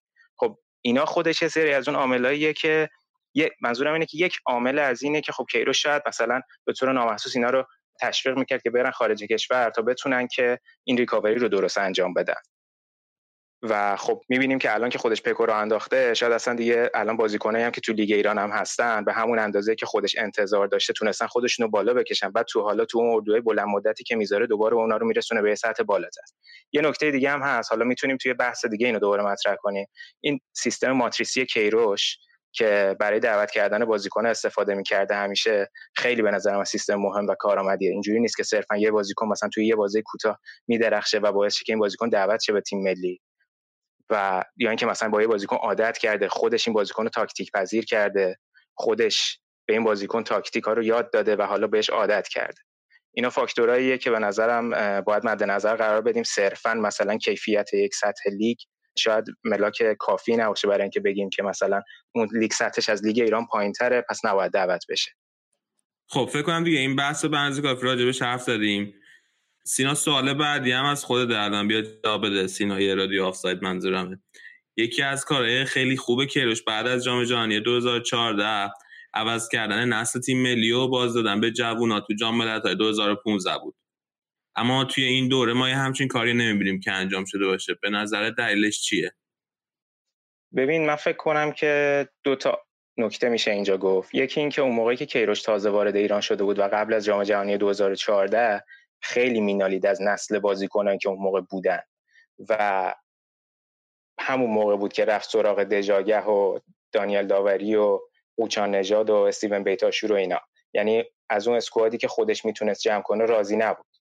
و حالا یه پکیجی رو جمع کرد برای جام جهانی 2014 و روی اونا کار کرد و الان که مثلا لیست رو نگاه می‌کنیم شاید واقعا حضور یه سری بازیکن تعجب آور باشه توی اون لیست. و بعد از اون ولی کیروش خب بالاخره توی ایران که بودی برنامه بلند مدتی داشت. یعنی می‌خواست خودش برای یعنی همیشه هم حرفش بود که ما 2014 رفتیم با یه سری بازیکن با تجربه نیاز داشتیم تو اون سطح بازی کنیم. ولی بعد از اون کیروش میخواستش که یه جوانگرایی انجام بده یه سری بازی دوباره یه نسلی رو عوض کنه و یه سری بازیکن جدید بیاره. که همین اتفاق هم افتاد. یه سری بازیکن جدید اومدن و شدن بازیکن اصلی اون تیم مثل پورعلی گنجی. حالا رامین رضاییان بازی نکرد ولی اون موقع 24 سالش بود اضافه شد. بازیکن دیگه اومدن. مثلا تو رنج 25 سال وحید امیری بود امید ابراهیمی بود وریا غفوری بود. همه اینا اضافه شدن به تیم که می‌بینیم که الان همه این بازیکن‌ها موندن. حالا دو تا نکته که میگم هست اینجاست که خب وقتی رسیدیم به 2018 این تیم و دیگه این نسل خودش این بازیکن‌ها رو اوورده بود بالا و این بازیکن‌ها رو به نوعی تربیت کرده بود. و حالا شاید از همین اکیپ رضایت داشت تا با کمترین تغییر ممکن بیاد تو جام ملت‌های آسیا. کمترین تغییر ممکنش هم خب فکر کنم تقریبا چهار تا متفاوت داریم. عزت اللهی که مصدوم بود قوشان نجات که خداحافظی کرده بود گلر سوم هم که حالا اصلا دیگه شاید اونقدر فاکتور خیلی مهمی نباشه. و خب از اون ورم کیروش به نظر می‌رسه دیگه این جام ملت‌ها آخرین دوره ایه که حالا به نظر من آخرین دوره ایه که با تیم ملی خواهد بود. پس شاید دیگه اونقدر اون فکر بلند مدت رو نداشته. می‌خواسته دیگه با بهترین حالت بره توی این تورنمنت تا شاید دیگه بتونه به قهرمانی برسه.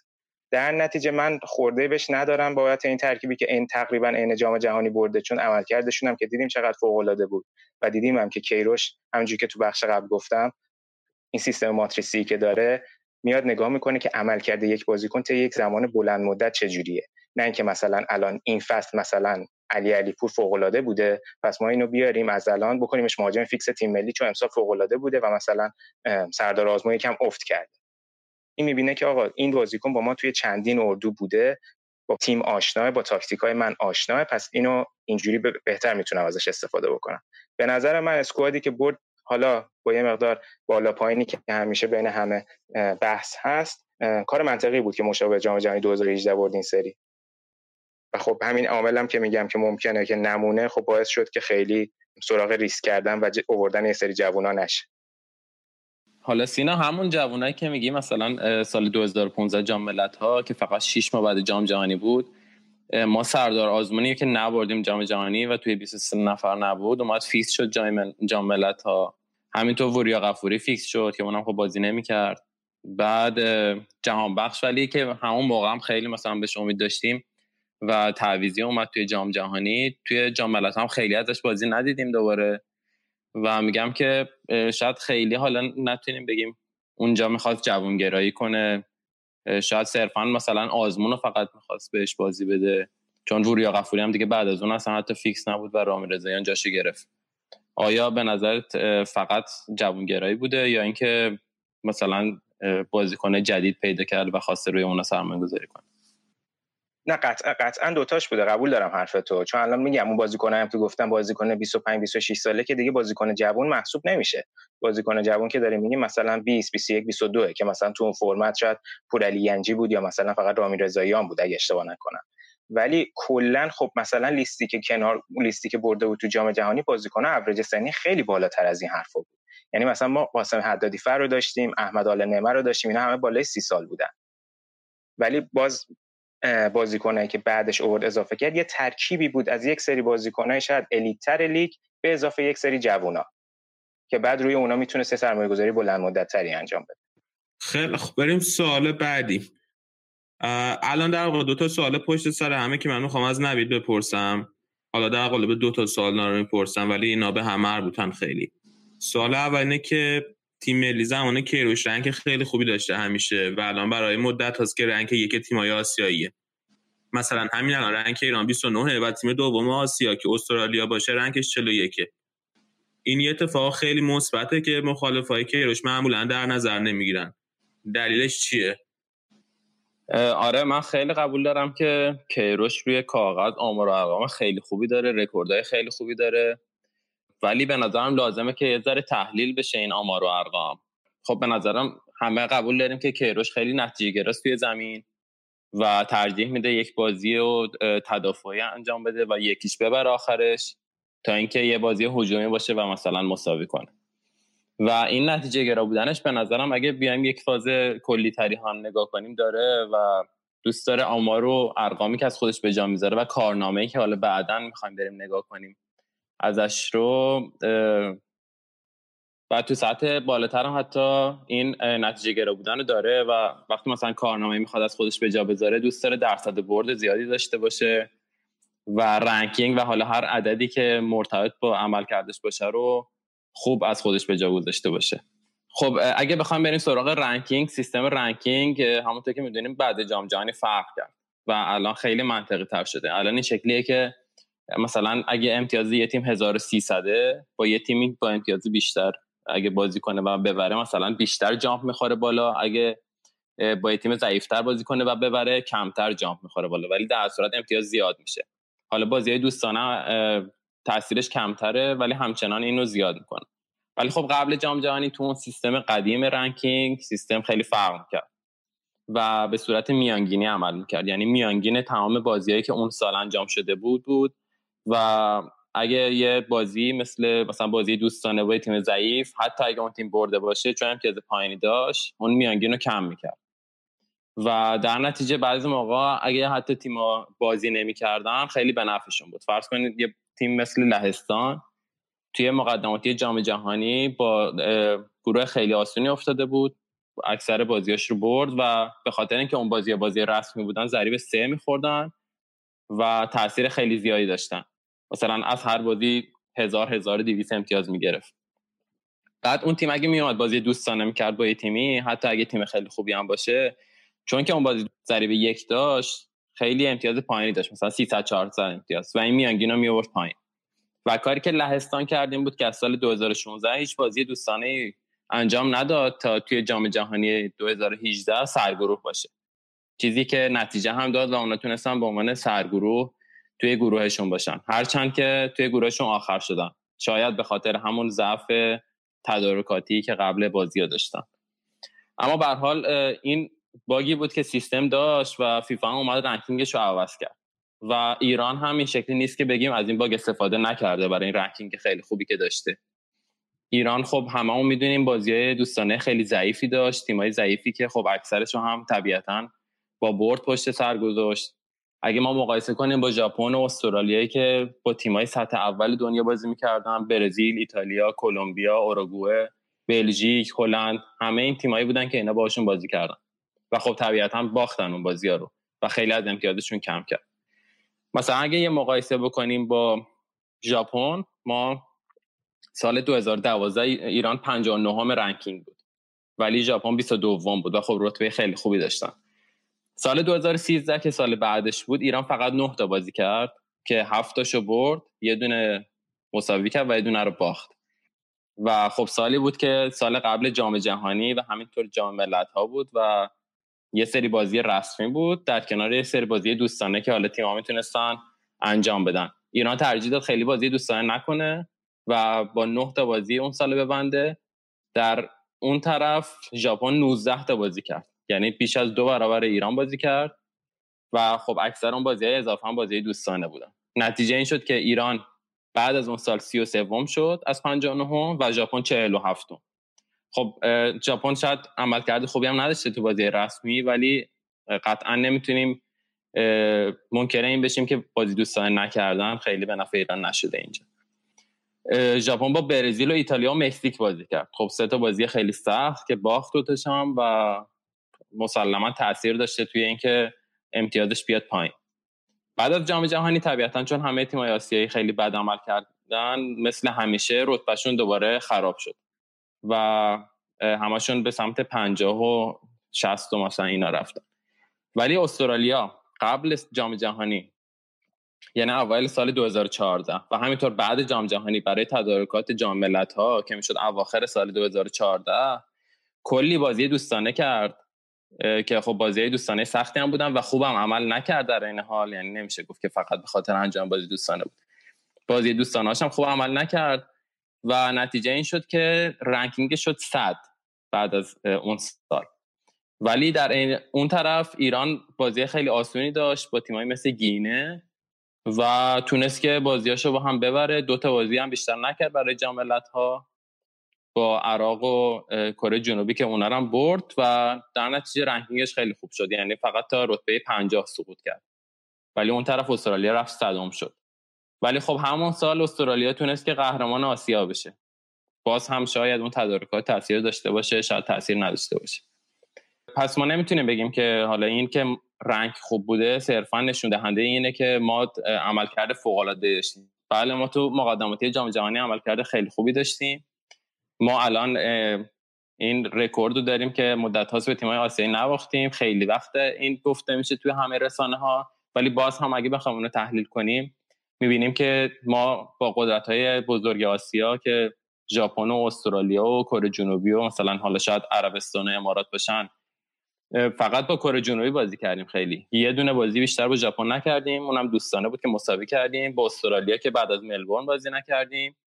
با عربستان بعد جام جهانی. مقدماتی 2006 بازی نکردیم و امارات هم که توی فقط یک بازی توی آسیا کردیم که دقیقه 92 تونستیم گل بزنیم و ببریم. پس نمی‌تونیم بگیم ما قدرت اول آسیا هستیم به خاطر اینکه تمام تیمای آسیایی بردیم. خب بعد نگاه کنیم که چه تیمایی از آسیا رو بردیم. خب اون وقت اینا تقصیر کی هست؟ نه تقصیر بودن نیست. من فقط دارم میگم که بله خیلی آمار فوق العاده داره که روش ولی آیا همینطوری باید این آمار رو قبول کنیم و بگیم که مربی فوق العاده و هفت توی کارش نیست؟ یا یعنی اینکه بیایم تحلیل کنیم و ببینیم که چه چیزی باعث شده که این نتایج خوب داشته باشه؟ البته خب هم نه بگو تموم کن آره می‌خواستم این بگم که البته این رنکینگ خب حسن خیلی خوبی هم که داشته. اولا تو مقدمات جام جهانی ما توی گروه فوق العاده آسون افتادیم. البته در کنار رنگ خب شانسمون هم بود که فقط کره جنوبی و مثلا ازبکستان و سوریه خیلی گروه فوق العاده بود. اون طرف اگه نگاه می‌کردیم گروه عربستان و ژاپن و استرالیا و عراق و خیلی گروه سختری بود اون و خب یکی از دلایلش همین بود که ما رنگ یک آسیا شدیم و تونستیم که توی گروه بهتری قرار بگیریم. یا مثلا یه اتفاق فوق العاده این بود که ما سید سوم جام جهانی شدیم برای اولین بار. خب سید بندی جام جهانی هم تغییر کرده امسال و قبلا شکلی بود که تمام تیم‌های آسیایی توی یه سید بودن فارغ از اینکه عملکردشون چطوریه. ولی امسال سید بندی فرق کرد و ایران تونست توی سید سه باشه. خب توی جام جهانی زر بس شانسی آوردیم. تیم چهارم مراکش بود و تیم دوم اسپانیا. در واقع سخت ترین تیم‌های سید خودشون بودن. ولی اگه این اتفاق نمیافتاد شاید همین قرعه باعث می‌شد که ما بتونیم از گورمون صعود کنیم.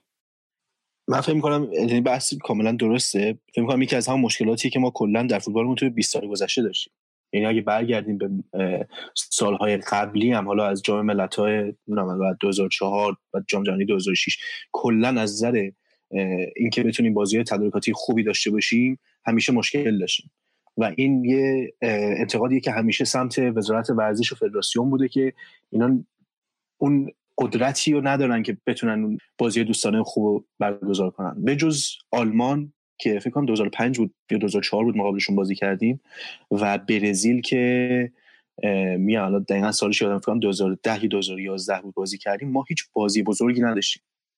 و کاملا حرف نوید درسته. و فکر می‌کنم که این تاثیر گذاره وقتی میاد می‌رسه به حالا از رنکینگ میگذریم اون صحبتی که کرد درباره استرالیا و قهرمانی شهر آسیا وقتی می‌رسیم به اونجا اون وقت بازی بازی تدارکاتی تاثیر گذاره که ما به خاطر اینکه اون بازی ها نداشتیم نمی‌تونیم به اون حدی که بخوایم برسیم و برسیم.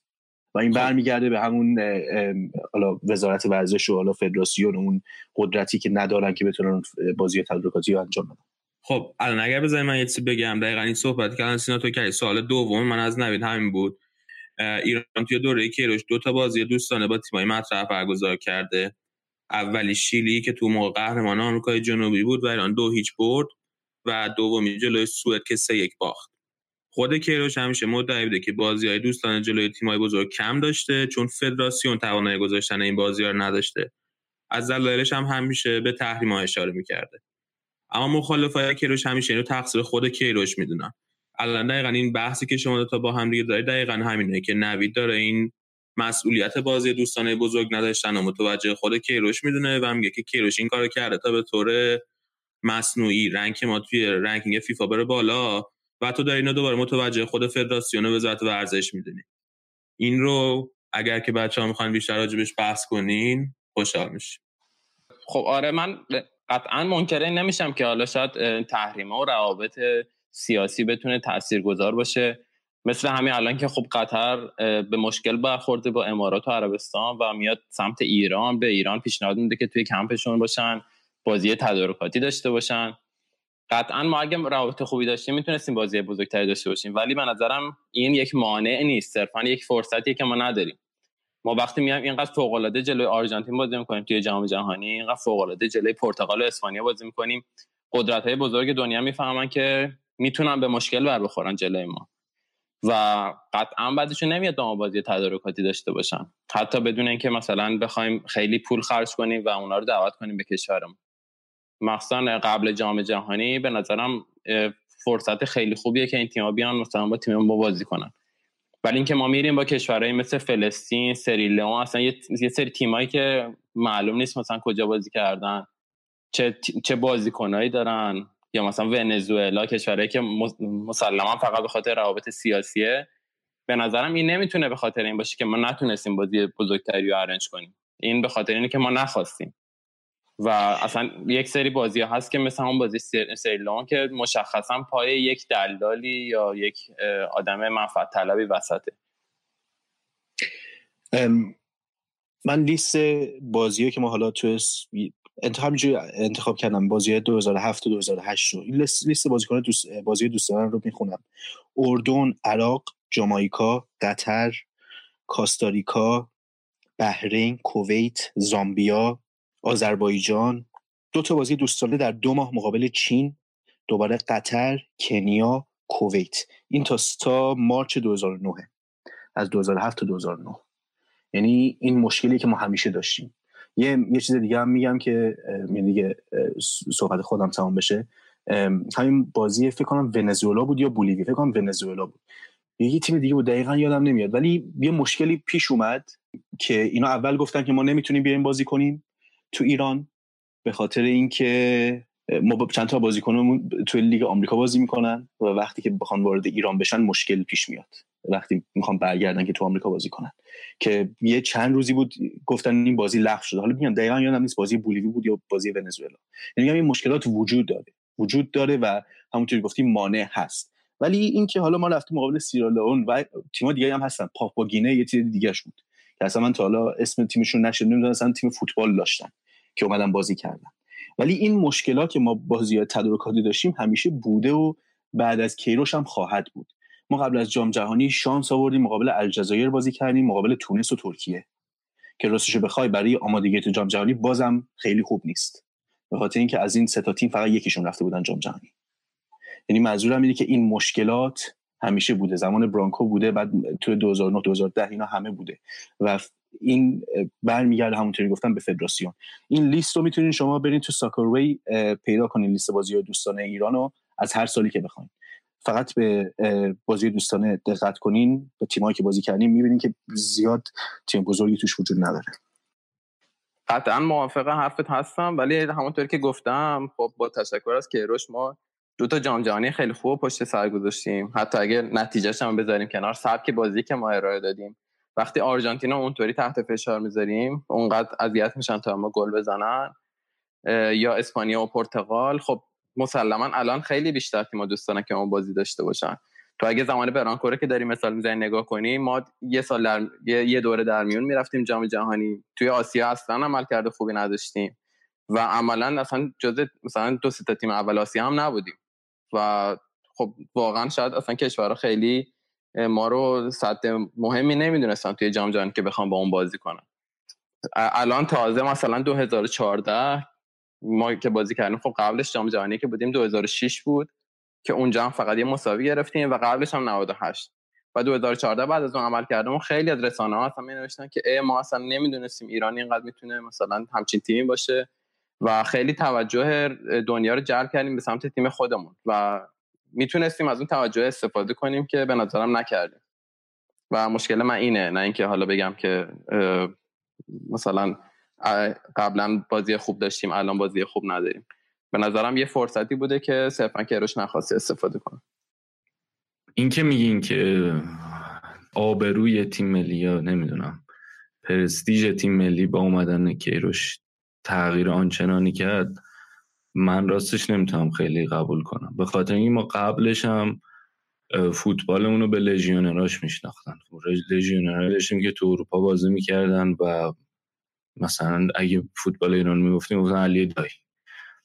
یا اینکه من قبول نمی‌دونم واقعا چقدر می‌تونی بگی که آقا زمان برانکو تو اون چهار سالی که بود یه دونه جام ملت ها رفت سوم شد و جام جهانی هم حضور پیدا کرد.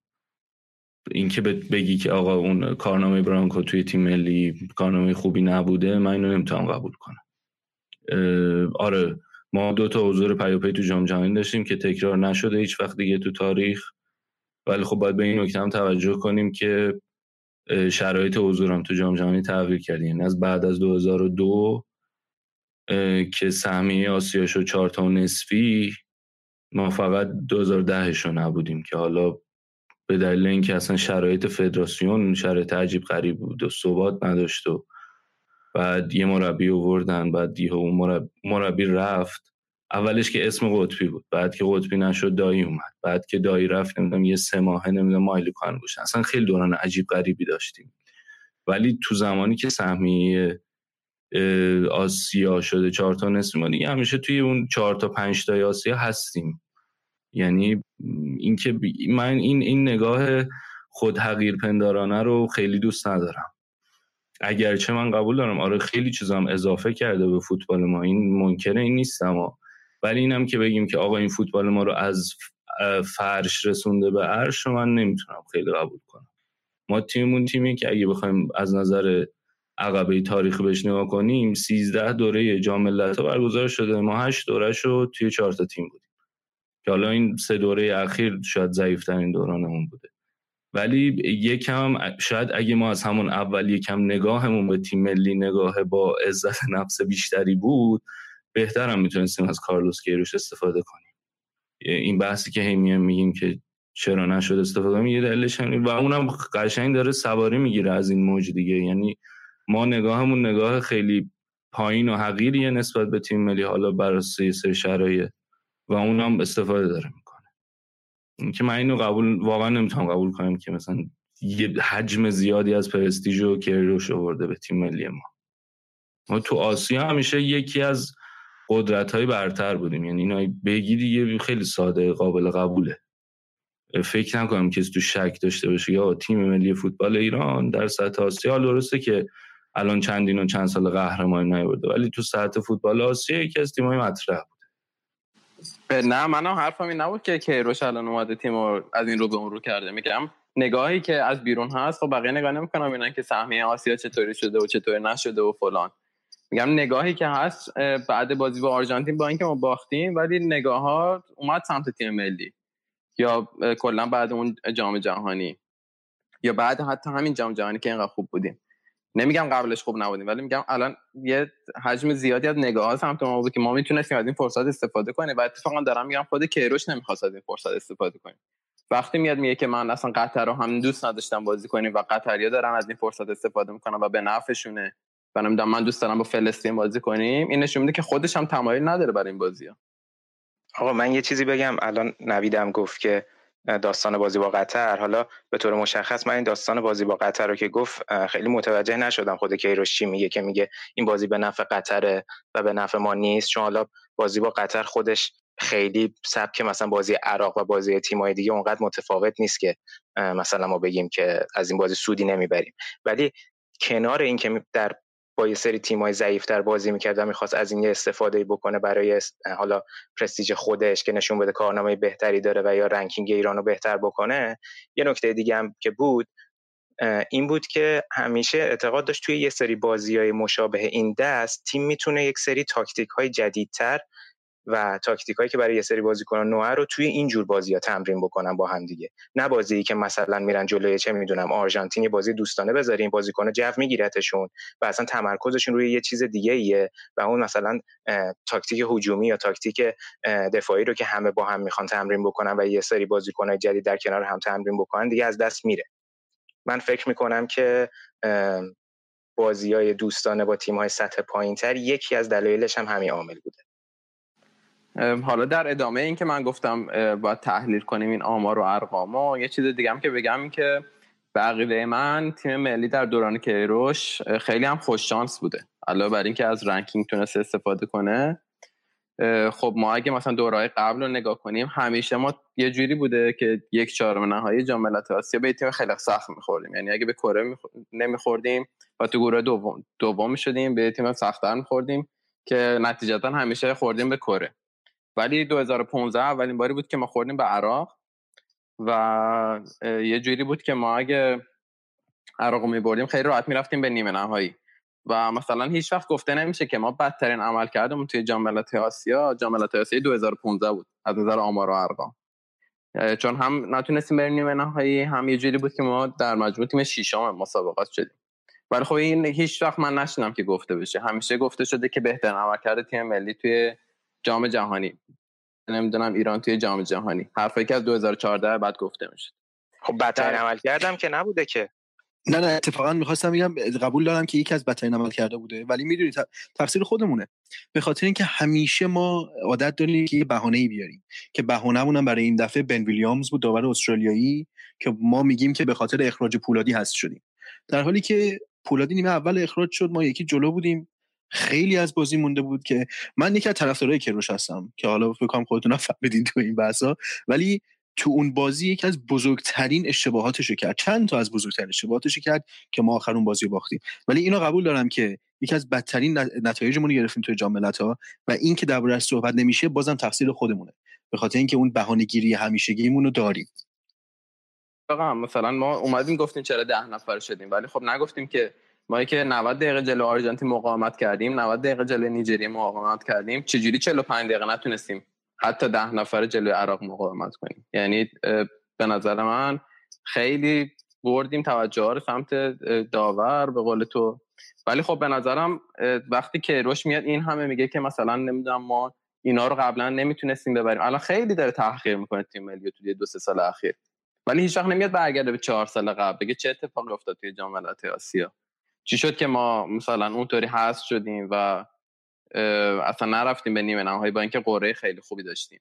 یا مثلا میاد بگه که مثلا ما دوبار پشت سر هم رفتیم جام جهانی ولی خب گروه همون واقعا خیلی آسون بودن. یعنی گروه همون فقط کره جنوبی توش بوده که ضعیف ترین دورانش رو داره سپری می‌کنه در کنار ازبکستان که تو این دو دوره هم گروه بوده ما. ولی اون سمت رو اگه نگاه می‌کردی ژاپن استرالیا عربستان امارات عراق کشورهای خیلی خوبی بودن و ما به نظرم خیلی شانس آوردیم که اون سمت نیفتادیم. یا حتی همین جام ملت های این دوره حالا یه ذره توضیح طولانی تر میشه ولی جالب بدونی که خب از 16 تا تیم تغییر کرده به 24 تا تیم. و توی سیستم 24 تا تیم دیگه اون حالت سیمتری نداره و این شکل نیست که تیمای اول با تیم دوم بازی کنن. و یه سری از تیمای سوم هم صعود می‌کنن. و از بین 6 تا تیمی که سرگروه هستن دو تا تیم هستن که تا مرحله نیمه نهایی به هیچ سرگروه دیگه ای نمی‌خورن. و همیشه یکی از این تیم ها تیم اول گروه A هست که خب طبیعتا اماراته که میزبانه و ما شانس آوردیم و اون یکی تیم هستیم. یعنی از بین پنج تا سرگروه دیگه با 20 درصد شانس داشت که تیم ما همچین مزیتی رو داشته باشه و الان داره. یعنی ما می‌تونیم بدون اینکه هیچ سرگروهی رو ببریم خیلی راحت صعود کنیم تا مرحله نیمه نهایی. و حالا باز مقایسه بخوایم بکنیم توی یورو 2016 هم همین اتفاق افتاد و اه، 24 تا تیمی که شد دو تا تیم تا مرحله نیمه نهایی به هیچ سرگروه دیگه نخوردن. حالا اون دو تا تیم, تیم چه تیمایی بودن؟ فرانسه و کرواسی که کرواسی همون دور اول به پرتغال هست شد و این مزیت گیر پرتغال اومد که در نهایت همین دو تا تیم هم رفتن فینال. یعنی این موضوع به نظرم خیلی مهمه. هم به خاطر اینکه تیم راحت می‌رسه نیمه نهایی همین که انرژی زیادی صرف نمی‌کنه و می‌تونه حتی موفق باشه و توی فینال و شاید حتی قهرمان شه. به نظرم اگه این دوره ایران نتیجه نگیره واقعا دیگه نمیشه تفسیر رو انداخت کردن چیز دیگه خیلی خوب. الان من تقریبا نصف سوالام رو پرسیدم و بچه هم همجور که می‌بینین کم کم دارن دست به یقه میشن. برای اینکه جوی کم آروم بشه بریم یه میان برنامه با صدای زنده یاد محمد نوری گوش بدیم و برگردیم.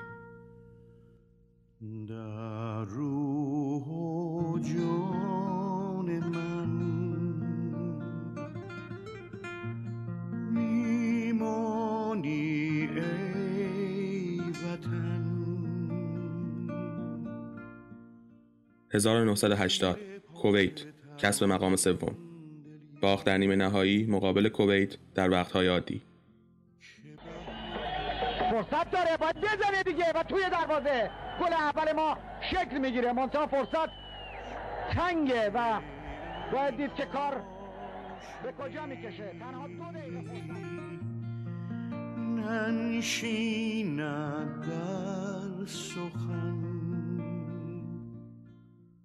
1984 سنگاپور کسب مقام چهارم. باخت در نیمه نهایی مقابل عربستان در ضربات پنالتی. و حالا می‌زنه و توی دروازه و گل چهارم ما شکل می‌گیره. حالا این پنالتی فوق العاده حساسه.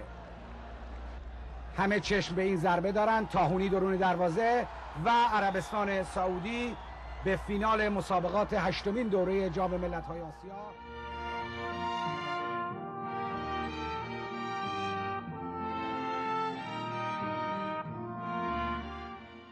1988 قطر کسب مقام سوم.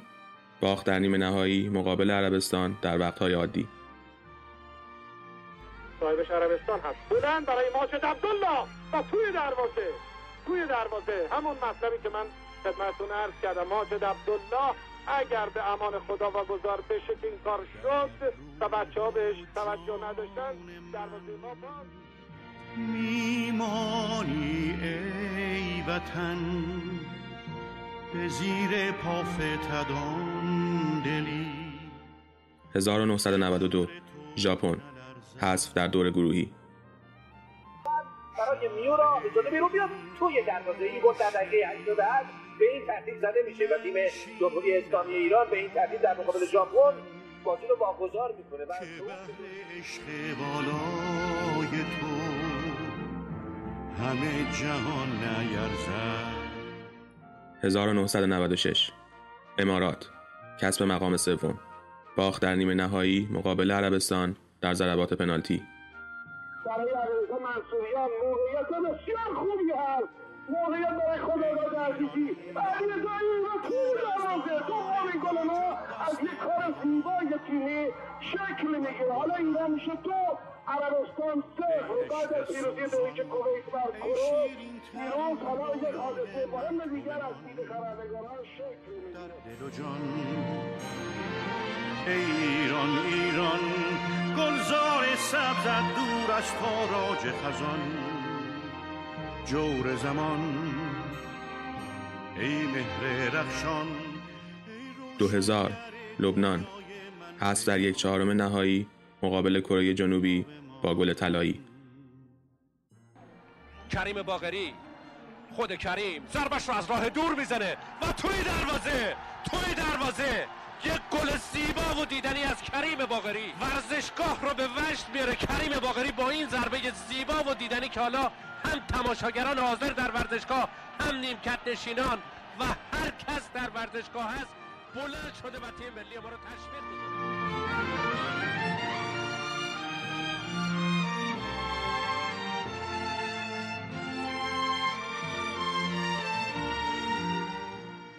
2004 چین. کسب مقام سوم. باخت در نیمه نهایی مقابل چین در ضربات پنالتی.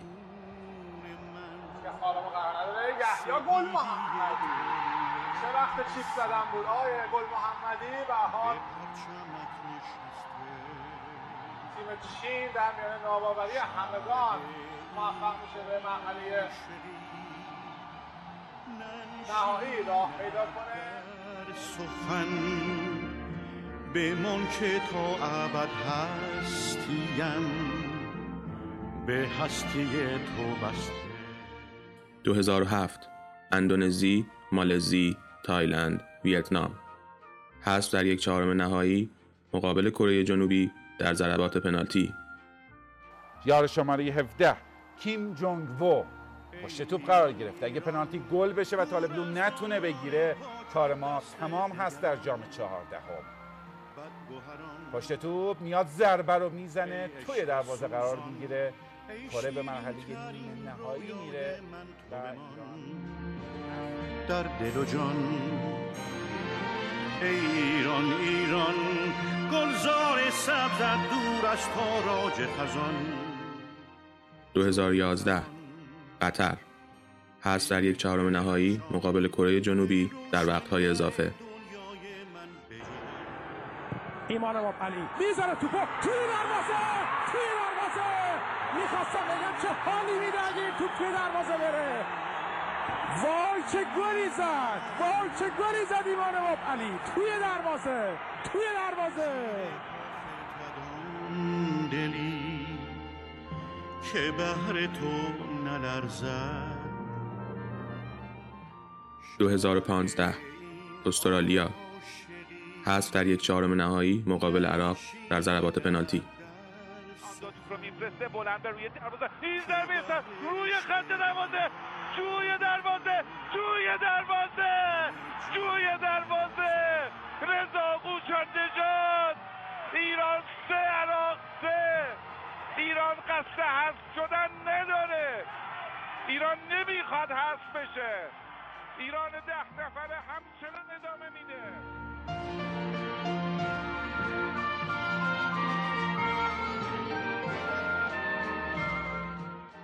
2019 امارات. امیدی تازه. این بار شاید قهرمانی ایران.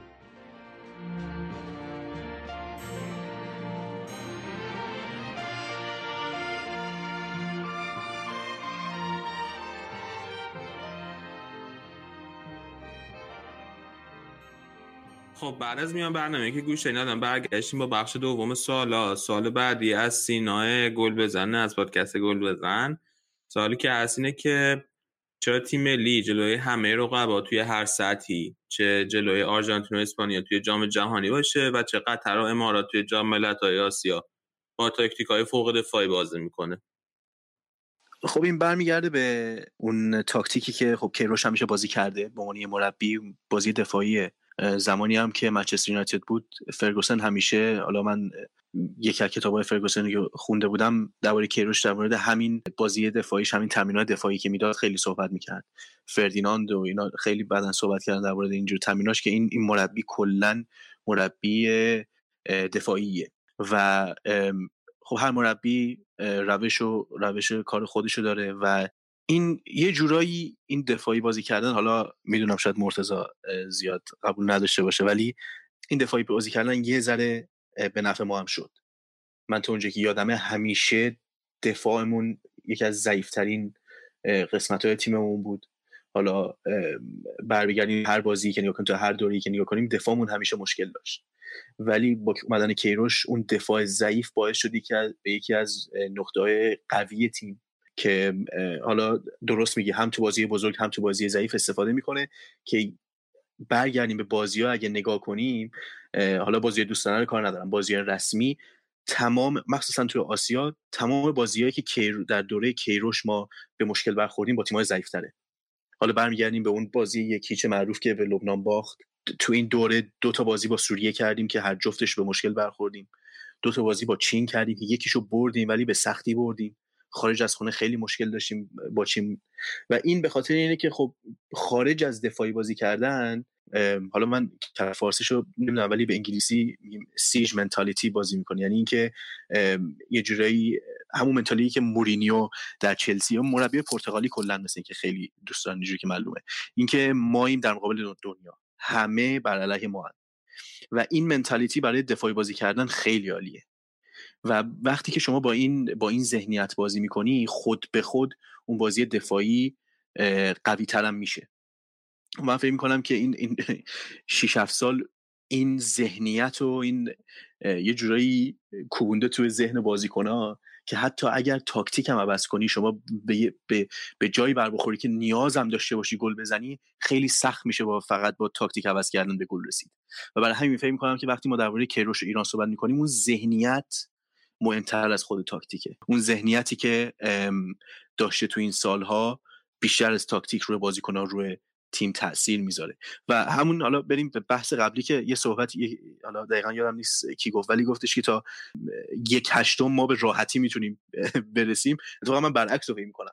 من فکر می‌کنم که از الان از بازی گروهی تا یک هشتم سختترین بازی ها رو ما داریم.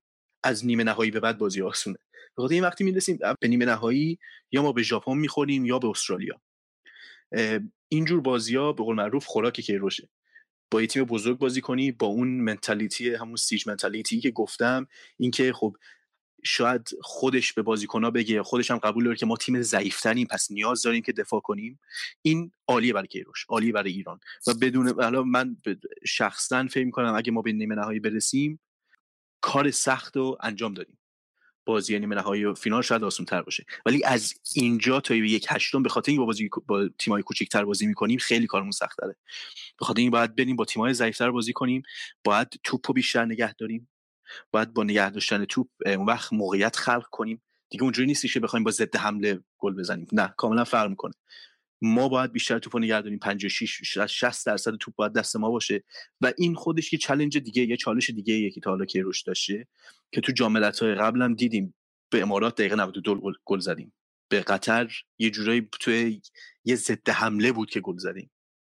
و من فکر می‌کنم تو این جاملت ها هم از اینجا با یک هشتم ممکنه به, به مشکل برخونی و من به شخص حالا من یه چیزی گفته بودم یه دو سه هفته قبل که ما به احتمال زیاد تو یک هشتم به چین می‌خوریم. من می‌کنم اون بزرگترین ممکنه بزرگترین بازی دوران کیروش تو تیم ملی باشه. به خاطر من فکر می‌کنم بیشترین مشکل ما با تو اون بازی می‌خوریم. به خاطر اینکه همونطوری گفتم به یه تیم ضعیفتر که توپو نمی‌خواد برای یه جورایی برای زندگیشون دارن دفاع می‌کنن. مقابل ایران ایران حالا ما هر چقدر بگیم برای اونا ایران بهترین تیم آسیاست.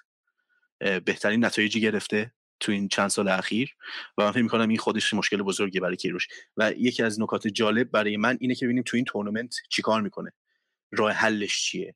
آیا قدوس حالا بیزاره شاید فنی تر بشه قدوس های بیشتر به نظر من باید بیشتر استفاده کنه ازش؟ تو چه پستی استفاده می‌کنه؟ چه جوری ازش بازی می‌گیره؟ و آره همونطوری گفتم به نظر من تو این تو این تو این مرحله ها بیشتر ما به مشکل برمیخوریم. خب قبل از اینکه صحبت رو بدم به بقیه سیج منتالیتی به فارسی من گوگل کردم که دشمن پنداری همه جانبه. درست میشه. که اینکه بخوای یعنی یه جورایی همه در مقابل تو هن. آره. همه مقابل یعنی خودتی و مقابل دنیا. خب نوید فکر کنم تو حرف داشتی. آره دقیقا می‌خواستم همین رو تاکید کنم که آره شاید ما روی کاغذ همین اتفاق بیفته و تا نیمه نهایی به تیم قوی نخوریم ولی ما 2015 هم این مشکل داشتیم که با امارات که توی گروه بودیم بحرین و قطر رو دوتا هم بردیم ولی ما چون هر هم دوتا بازی که بردیم و خیلی خفیف بردیم با اختلاف یکی دو گل ولی امارات مثلا چهار تا گل زد به قطر اگه مساوی می‌شد اون بازی امارات سرگروه می‌شد و ما تونستیم دقیقه 92 به امارات گل بزنیم و ببریم. در نتیجه این دوره هم اگه ما همین مشکل رو با عراق داشته باشیم یعنی یمن و ویتنام هر دو تا تیم ببرن و بازی آخر ما به عراق بخوریم و عراق رو نتونیم ببریم. ممکن است ما تو گروهمون دوم شیم و از همون یک هشتم بخوریم به عربستان و کره جنوبی و استرالیا و اصلا به یک هشتم نمی‌رسه. مرحله بعدش به عربستان می‌خوریم اگه دوم بشیم. آره یعنی توی هشتم می‌خوریم به عربستان یه چهارم می‌خوریم به کره جنوبی و نیمه نهایی هم می‌خوریم به استرالیا. خیلی کلا پیچیده میشه اون بار. و به نظرم اینکه گفتی مهمترین بازی دوران که روش چینه شاید من به نظرم عراق باشه. خیلی بازی مهمیه. اگه بتونیم سرگروه شیم واقعا یه وزنه سنگینه. مخصوصا اینکه اون بازی شاید حتی مساویش هم به ضررمون باشه. ولی خب جلوی چین حداقل مساویش میره به وقت اضافه و اونجا شاید یه شانس خوبی داشته باشیم برای اینکه ببریم. و به نظر منم واقعا همین الان من بیشترین استرس برای بازی با عراق دارم. من دو تا نکته اضافه کنم. یکی اینکه آقا منکر تاکتیک های دفاعیش و خوب بودنش تو اجرای این تاکتیک ها نیستم و میگم که واقعا سخته. مثلا اون سبک باز... بازی که جلوی اسپانیا مثلا انجام دادن تو جام جهانی اونطور دفاع کردن واقعا کار سختیه و جایی که باید کردیت داد من کردیت میدم. واقعا دست مریضات بهش میگم. تیمو خیلی خوب چیده. یعنی آره من یه تصویر قولی از خودم نسازم اینجا. انقدر اینطور نیستم. بر علیه. ولی این این سیج منتالیتی که گفتی به نظر می‌تونه شمشیر دلاره باشه دیگه. آره یه جاهایی خوبه اینکه مثلا تو میری تو عرصه بین المللی و این هیجان رو ایجاد می‌کنی و اصلا استفاده می‌کنی از بستر اینکه آقا توی توی عرصه بین المللی برین اونجا خودتون رو نشون بدین دنیا بر علیه ما اینا. ولی از اون طرف هم خب میگم توی تو داخل خیلی ریزش پیدا می‌کنه دیگه. تو بین خودی ها یعنی الان من من هیچ وقت یادم نمیاد که یه زمانی بوده باشه که آقا تیم ملی بره توی تورنمنتی و یه عده اینطوری باشن که کاش نتیجه نگیره. یعنی من یادم میاد که خونسا بوده باشیم نسبت بهش. من خودم من, من خودم به شخصه دوست دارم که نجه بگیر به خاطر اینکه اصلا سوای تمام این حرفا این که کیروش کار می‌کنه و تیم چجوره بالاخره یه ارق ملیه که من من واقعا خوشحال میشم اگه این تیم نجه بگیره. حالا اصلا زبون گفتن نداره. ولی اینکه این این حالتی که ایجاد شده این ریزشی که ایجاد شده توی بین خود مردم ایران من به نظرم یه, جای دیگه باید یه حدی بذار دیگه. یه کپی لازمه برای اینکه که آقا تو چقدر می‌خوای همه رو دشمن کنی برای اینکه این این روحیه رو ایجاد کنی که بره جلو تیمت. شاید و خیلی مثال خوبی زدی به نظرم مورینیو هم دقیقا همینطوریه. و خب تو بازی بزرگ خیلی جواب میده این روحیه‌ای که داره این منتالیتی که داره ولی تو بازی کوچیک نمی‌دونی چه جوری قراره جواب بده. ولی من قبول دارم که تو بازی بزرگ خیلی کمک کننده است. ولی اینکه در کل آیا همیشه این جوابگو هست یا نه به نظرم یه حد تعادلی باید توش رعایت بشه. که تا کجا می‌خوای با این روحیه بری جلو. حالا من کاملا قبول دارم. حالا بهت قول میدم اگه فردا بری از کیروش بپرسی که ترجیح میدی از الان به بعد توی جاملت ها با کره ژاپن استرالیا با عربستان بازی کنی تا به قهرمانی برسی یا با قطر و عراق اینجور تیم‌ها بهت قول میدم تیم‌های قوی‌تر قبول می‌کنه به خاطر این خودش می‌دونه با این دفاعی بازی کردن به مشکل خیلی بزرگ برمیخوره توی آسیا. حالا این بحث این که طرز تفکر مثلا کیروش و طرز تفکری که به تیم میده شد خب یه مشکلی که هست به نظرم اینه که کیروش خیلی اعتماد به نفس تیم رو میاره پایین. مثلا همین که میگی میگم الان ما تیم ضعیفتریم باید دفاع کنیم باید دفاع کنیم. شاید تو مسابقه نتیجه خوب بده. ولی می‌بینی که مثلا تو این 5 6 سالی که کیروش هست واقعا چقدر اعتماد به نفس تیم اومده پایین. ما جام جهانی 2006 با اینکه تیم ملی فوق العاده بود قبلش و خب حس می‌کنیم که این جام جهانی رویاییمونه.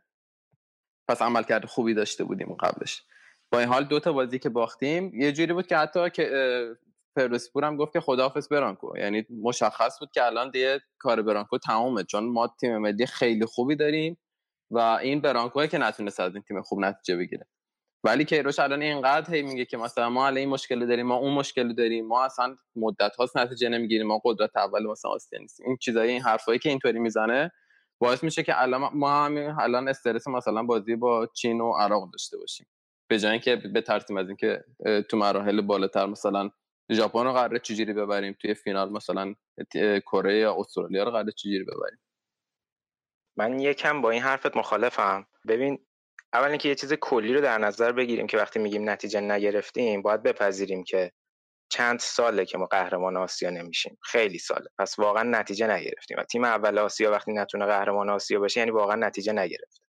بعد اینکه حالا کیروش میاد یه سری حرفا رو توی رسانه ها می‌زنه با چیزی که روی خود بازیکن کار می‌کنه تو اردوها شاید تا حدودی متفاوت باشه. اگه بازیکن اعتماد به نفس رو نداشته باشه نمی‌تونه جلوی آرژانتین و اسپانیا و پرتغال اونجوری بازی بکنه. پس من میگم منتالیتی که روی بازیکن درست کرده و توی اردوها باشون کار می‌کنه خیلی اتفاقا باعث شده که اعتماد به نفسشون بالا بره. ولی شاید اون کاری که می‌کنه توی رسانه ها یه مقداری سیاست مدارانه باشه برای اینکه انتظارات مردم رو بیاره پایین تر. ولی من فکر می‌کنم این تاثیرش روی بازیکنها اینجوری نبوده. کاملا من قبول دارم. حالا این همین حالت سیاست مدارانه که میگی به نظرم مثل هر سیاست مدار دیگه ای شاید توی دوره کوتاه مدت خیلی حرفاش خریدار داشته باشه و تاثیر خیلی خوبی داشته باشه. ولی واقعا الان به نظرم به حدی رسیده که همه خستن. یعنی من خودم خیلی دفاع می‌کردم از عمل کرده کروش قبل جام جهانی چون اون موقعی بود که خیلی دعوا بود بین برانکو و کیروش. من با اینکه پرسپولیسی ولی خیلی دفاع کردم از کیروش. ولی بعدش دیگه اینقدر کش پیدا کرد و اینقدر این حرفای اینطوری زد. من به نظرم یه جوریه که الان شاید همه راضی باشن که فارغ از نتیجه جام ملت‌ها بعدش خدافزی کنه کیروش. آره موافقم اینو. کلا حرف تکراری زدن و یه چیزی رو هی تاکید کردن عادتا باعث شده که همه خسته بشن از این مورد. ولی خب دیگه فکر کنم الان همه میگن که آقا الان دیگه وقتشه دیگه الان هر کاری می‌خوای بکنی الان باید بکنی دیگه. منم موافقم فارغ از هر نتیجه باید بره ولی خب دیگه هیچ انتظاری حداقل من به شخصه با اینکه دارم از کیروش دفاع می‌کنم ولی هیچ انتظاری جز قهرمانی از این تیم ندارم. بحث حالا یکم منحرف نشه من یه چیز دیگه اضافه کنم. توی این بازی دفاعی که میگیم کیروش انجام میده یه چیزی که حداقل پیشرفت کرده به نسبت حالا جام جهانی 2014 و جام ملت‌های آسیا 2015 اینه که اون موقع وقتی که بازی رو کلا ما دفاعی بازی می‌کردیم بعد اگر که گل میخوردیم اون موقع خیلی اوضاع به هم میریخت. ما دیگه توانایی برگردوندن بازی رو نداشتیم. ولی چیزی که تو جام جهانی این سری ما دیدیم مثلا جلوی اسپانیا دیدیم که آقا ما می‌تونیم فشار بیاریم و اون پلن بیمون رو اجرا بکنیم و اسپانیا رو مثلا کل جلوی اسپانیا کلی موقعیت ایجاد کنیم و همینطور جلوی پرتغال که حالا تا حدودی به بازی برگردیم. ولی خب اون تاکتیک دفاعی چون تو تاکتیک دفاعی در واقع داره از این استفاده می‌کنه که آقا ما تو در اختیار حریف می‌ذاریم و از ارورا و اشتباهاتی که حریف داره می‌کنه می‌خوایم استفاده بکنیم که نمونهش هم بازی با کره که گوچی گل زد نمونه بارز این اتفاق بود. ولی خب اون پلن بیه شاید الان داره بهتر اجرا میشه و من خب یک کم خیالم نسبت به شاید مثلا چهار سال پیش راحت تره که حتی اگرم جلوی یه تیم حتی دست پایینتر گل بخوریم ولی می‌تونیم بازی رو برگردونیم. خب بریم سراغ سوال بعدی. این سوال من از مرتضی می‌خوام بپرسم. یه مقداری مربوط مربوط به حرفایی که الان زدیم. سوال اینه که این درسته که این تیم ملی ایران تاکتیکی ترین تیم تاریخ فوتبال ایرانه. همینطور تیم ملی خیلی تاکتیکی تر از تیم‌های لیگه. سوال سختیه. ببین من اول سوالی که دارم اینه که تاکتیکی ترین دقیقا منظورمون چیه؟ این تاکتیک پذیر تیم؟ این یه روش آره تاکتیک پذیره می‌تونه با تاکتیک های به نسبت متنوعی بازی کنه و می‌تونه با تاکتیک های پیچیده تری بازی کنه. ببین یه بحث اینه که آقا این تیم تاکتیک دفاعی که داره در حد اعلاش اجرا می‌کنه. خب یعنی شما نمایش که از تیم ملی ایران توی جام جهانی 2018 دیدیم از نظر دفاعی شاید اکثر کارشناسا ماها همه متفق القول اینطور بودیم که آقا این واقعا یه سطح بالایی از فوتبال دفاعی. خب من اینو قبول دارم. ولی می‌رسیم به اینکه آقا خب تو دفاع می‌کنی و منتظر اشتباه تیم حریفت میمونی. خب اینکه این منتظر اشتباه تیم حریف بمونی من اینو تنوع تاکتیکی نمی‌بینم توش. یعنی من می‌تونم مثلا ما دو تا مثال اعلا داریم از بازیهایی که من هیچ وقت یادم نخواهد یکی اسپانیاس یکی آرژانتین. اینا خیلی بازی های فوق العاده ای هستن. ولی از اون طرف بازیهایی رو می‌تونم بگم که فقط تاکتیک دفاعی بوده. تازه خود همون تاکتیک دفاعی هم به صورت الکنی انجام شده و ما منتظر اتفاق موندیم و شانس آوردیم که اون اتفاق افتاد. مثلا بازی با مراکش وقتی اون دقیقه چند بود؟ دقیقه 20 بود فردوسی پور اینطوری بود که کاشکی بازی همینجا تموم شه. شاید اگه اون اتفاق آخرش نمیافتاد ما اون چیزی بود که از بازی برامون میمون یا مثلا توی مقدماتی جام جهانی شروعش اون بازی با قطری که حالا نکونامون جر و بحث کرد آخرش واقعا تا دقیقه 80 اینا ما یعنی یه سری اتفاقات افتاد که ما تونستیم بازی رو در بیاریم و حالا روندمون توی مقدماتی شکل بگیره. یا مثال شاید بارسترش حالا اون شاید ابتدای کارش بود. 2014 بازی آخری که با بوسنی کرد و اینکه هیچ برنامه نداشت. ببین من قبول دارم که از نظر تاکتیک دفاعی تیم خیلی تکامل پیدا کرده. و اینکه plan B ش هم این باشه که آقا ضد بزنه یا از اشتباهات استفاده کنه توی اونم هنوز داره پیشرفت می‌کنه جا داره ولی هنوز. ولی به جز این دوتا شاید آره من تنوع تاکتیکی نمی‌بینم و یه argument اینه که بیایم بگیم آقا لازم نیست تنوع تاکتیکی باشه دیگه. مربی میاد به یه تاکتیک مشخص میچسبه تا آخرش میره. اگه این argument باشه من میگم آقا برای اون plan B ه ما هنوز جای کار داریم و 7 سال کیروش داره کار می‌کنه. هنوز اون پلن بیه اونقدری که باید جا نیفتاده. حالا یکم مثالای خوبش رو توی این جام جهانی دیدیم ولی هنوز جای کار داره.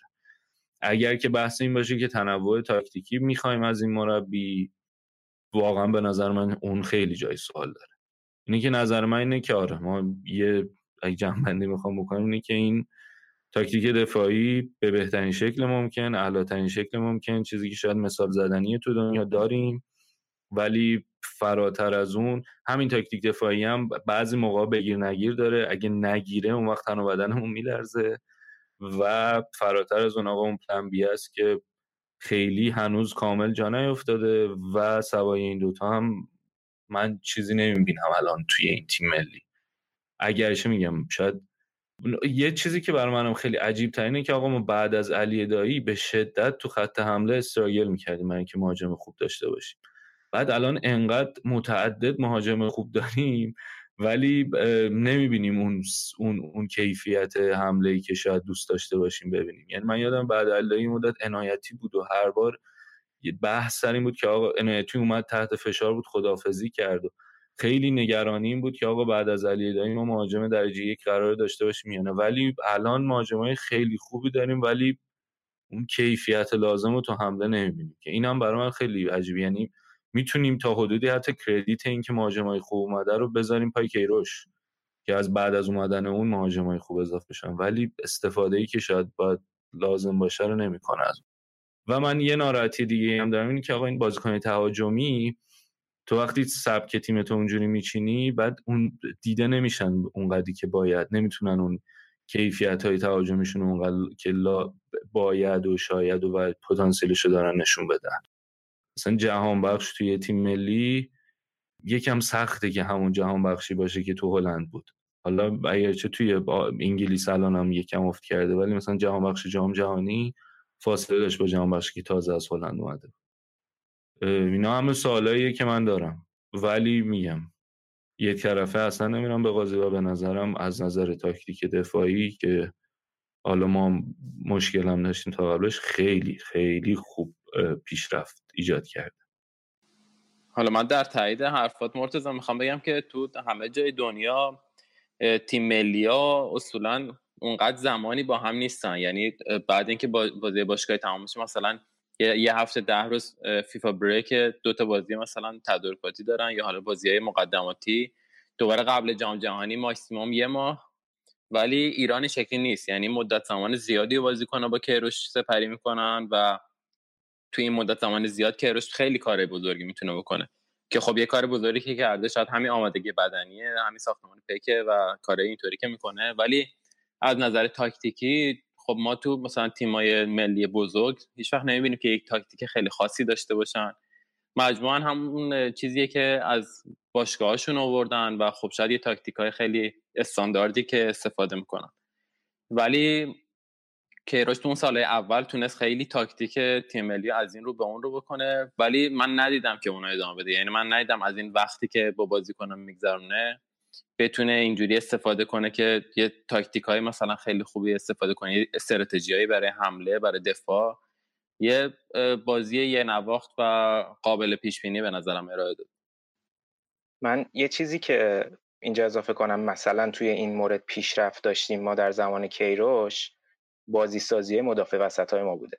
یعنی چیزی که من من تنها چیزی که از هادی عقیلی تو ذهنم هست تو کل فوتبالش اینه که این بازیکن توپو می‌گرفت می‌زد زیر توپ. و اون زمان ترکیبی که هادی عقیلی یعنی قبل از کیروش و حتی اوایل کیروش ترکیبی بود از هادی عقیلی و سجل حسینی مرکز خط دفاع و اینا تقریبا فقط می‌زدن زیر توپ. این چیزی بود که به مرور از تیم ملی تا حدودی حذف شده و می‌بینیم که مثلا کیروش تاکید داشت تو این جام جهانی که بیاد از روز به چشمی استفاده کنه. روزبه که هم پا به توپه هم می‌تونه بازی سازی کنه چون اصلا پست اصلیش هافبک دفاعیه. یا مثلا حتی استفاده از پژمان منتظری و تأکیدی که کماکان روی نگه داشتن پژمان نسبت به سه جلال داره به نظر من همین توانایی بازی سازی از عقب زمینه که این چیزیه که خب به نظر من اتفاق بزرگی که برای تیم ملی افتاده چون به نظر من خیلی بولد بود قبل از اومدن کیروش که ما بازیکنامون زیر توپ می‌زنن. این می‌تونه این نکته مثبتی باشه که کیروش شاید از لحاظ تاکتیکی به فوتبال ما اضافه کرده علاوه بر حالت دفاعی تاکتیکی که داریم. این من, من دوباره جایی که کردیت بعد داد کردیت بدم. من قبولم به نظرم حتی رو غیر مستقیم رو سه جلالم تاثیر گذاشته. یعنی سه جلال این فصل آخر آره این فصل آخر خیلی کار با توپش. حالا میشه گفت یه مجموعه ای از تلاش های کیروش و برانکوه ولی خب قشنگ مشخصا این فصل آخر کار با پاش خیلی فرقی حالا من یه نکته دیگه هم اضافه کنم. حالا به, نظر من از نظر تاکتیکی حالا خب شاید حالا بقیه من نمی‌دونم حالا بزرگتر از من هستن کوچکتر از من هستن ولی تو اونجا که من تو زندگیم یادم این تیم از نظر تاکتیکی و از نظر یه تیم بودن کاملتر از نسل قبله. حالا من تا اونجا که یاد دارم همه بازی های بزرگ ایرانی که یادم که ما بردیم همیشه تو اون بازی یه شخص بوده یه فرد بوده که با یه بازی کامل تونست اون بازی بر ما ببره. حالا می‌خواد علی کریمی با هتریکش باشه مقابل کره بازی که ژاپن رو ما بردیم. حالا تو وحید هاشمیان بود کنم یکی دوتا گل زد. بخوایم بعد بیشتر برگردیم بازی شش مقابل کره که علی دایی چهار گل زد. من فکر کنم توی دوره کیروش ما یه ذره از اون لحاظ پیشرفت کردیم. که دیگه روی بازی فردی نیازی نیست اعتماد کنیم. زیاد به کسی نیاز نداریم که بیاد اون بازی رو ما ببره. برای همین من فکر از اون لحاظ خیلی بهتر شد. یه چیزای زیادی رو بهمون یاد داده که اون تیم بزرگتر از یکی دو تا شخصه که بتونن بازی بر ما ببرن. حالا می‌تونیم اینو به عنوان یه چیز مثبت نگاه کنیم. می‌تونیم به یه نکته منفی نگاه کنیم که حالا علیرضا جهانبخش به نظر من تکنیکی ترین بازیکن به همراه سامان قدوس توی بازی ملی اونقدر ندرخشیده که من اونو می‌ذارم به تاکتیکایی که کیروش می‌ذاره. ولی اگه بخوایم اونو مثبت کنیم اینا اگه جهان بخشم تو تیم نباشه ما بازم می‌تونیم بازی ها رو ببریم. بازم اون کیفیت برد بازی رو داریم که شاید حالا قبلا نداشتیم. این یک. و دومی یه چیزی که به نظر من دوباره یکی از نکات مهمی که کیروش آورده این همدلی تو تیمه. حالا ما میایم صحبت می‌کنیم درباره مصاحبه هایی که کرده با کسایی که دعوا می‌کنه اینا همونطور که سینا گفت یه سیاست مداری خود کیروشه و اینا رو استفاده می‌کنه برای اینکه بازیکناشو بیاره پشت خودش نگه داره. و فکر می‌کنم کیروش این کارو بسیار بسیار عالی انجام داده. یعنی همونطوری که اوایل یکی گفت ما هیچ بازیکنی ندیدیم. حالا بجز عقیلی و رحمتی که از تیم کنار گذاشته شده باشه. حتی سید جلال که بیاد پشت کیروش یا ضد کیروش حرف بزنه. من فکر می‌کنم نسبت به اون تاریخچه‌ای که ما داریم تو این جور چیزا که همیشه یه دعوای داخلی هست. حالا می‌خوای برگردی به 2006 یا قبلتر اون دعوای داخلی همیشه وجود داشته. اما الان اون وجود نداره به خاطر اینکه اون بازیکن سالاریو از بین برده.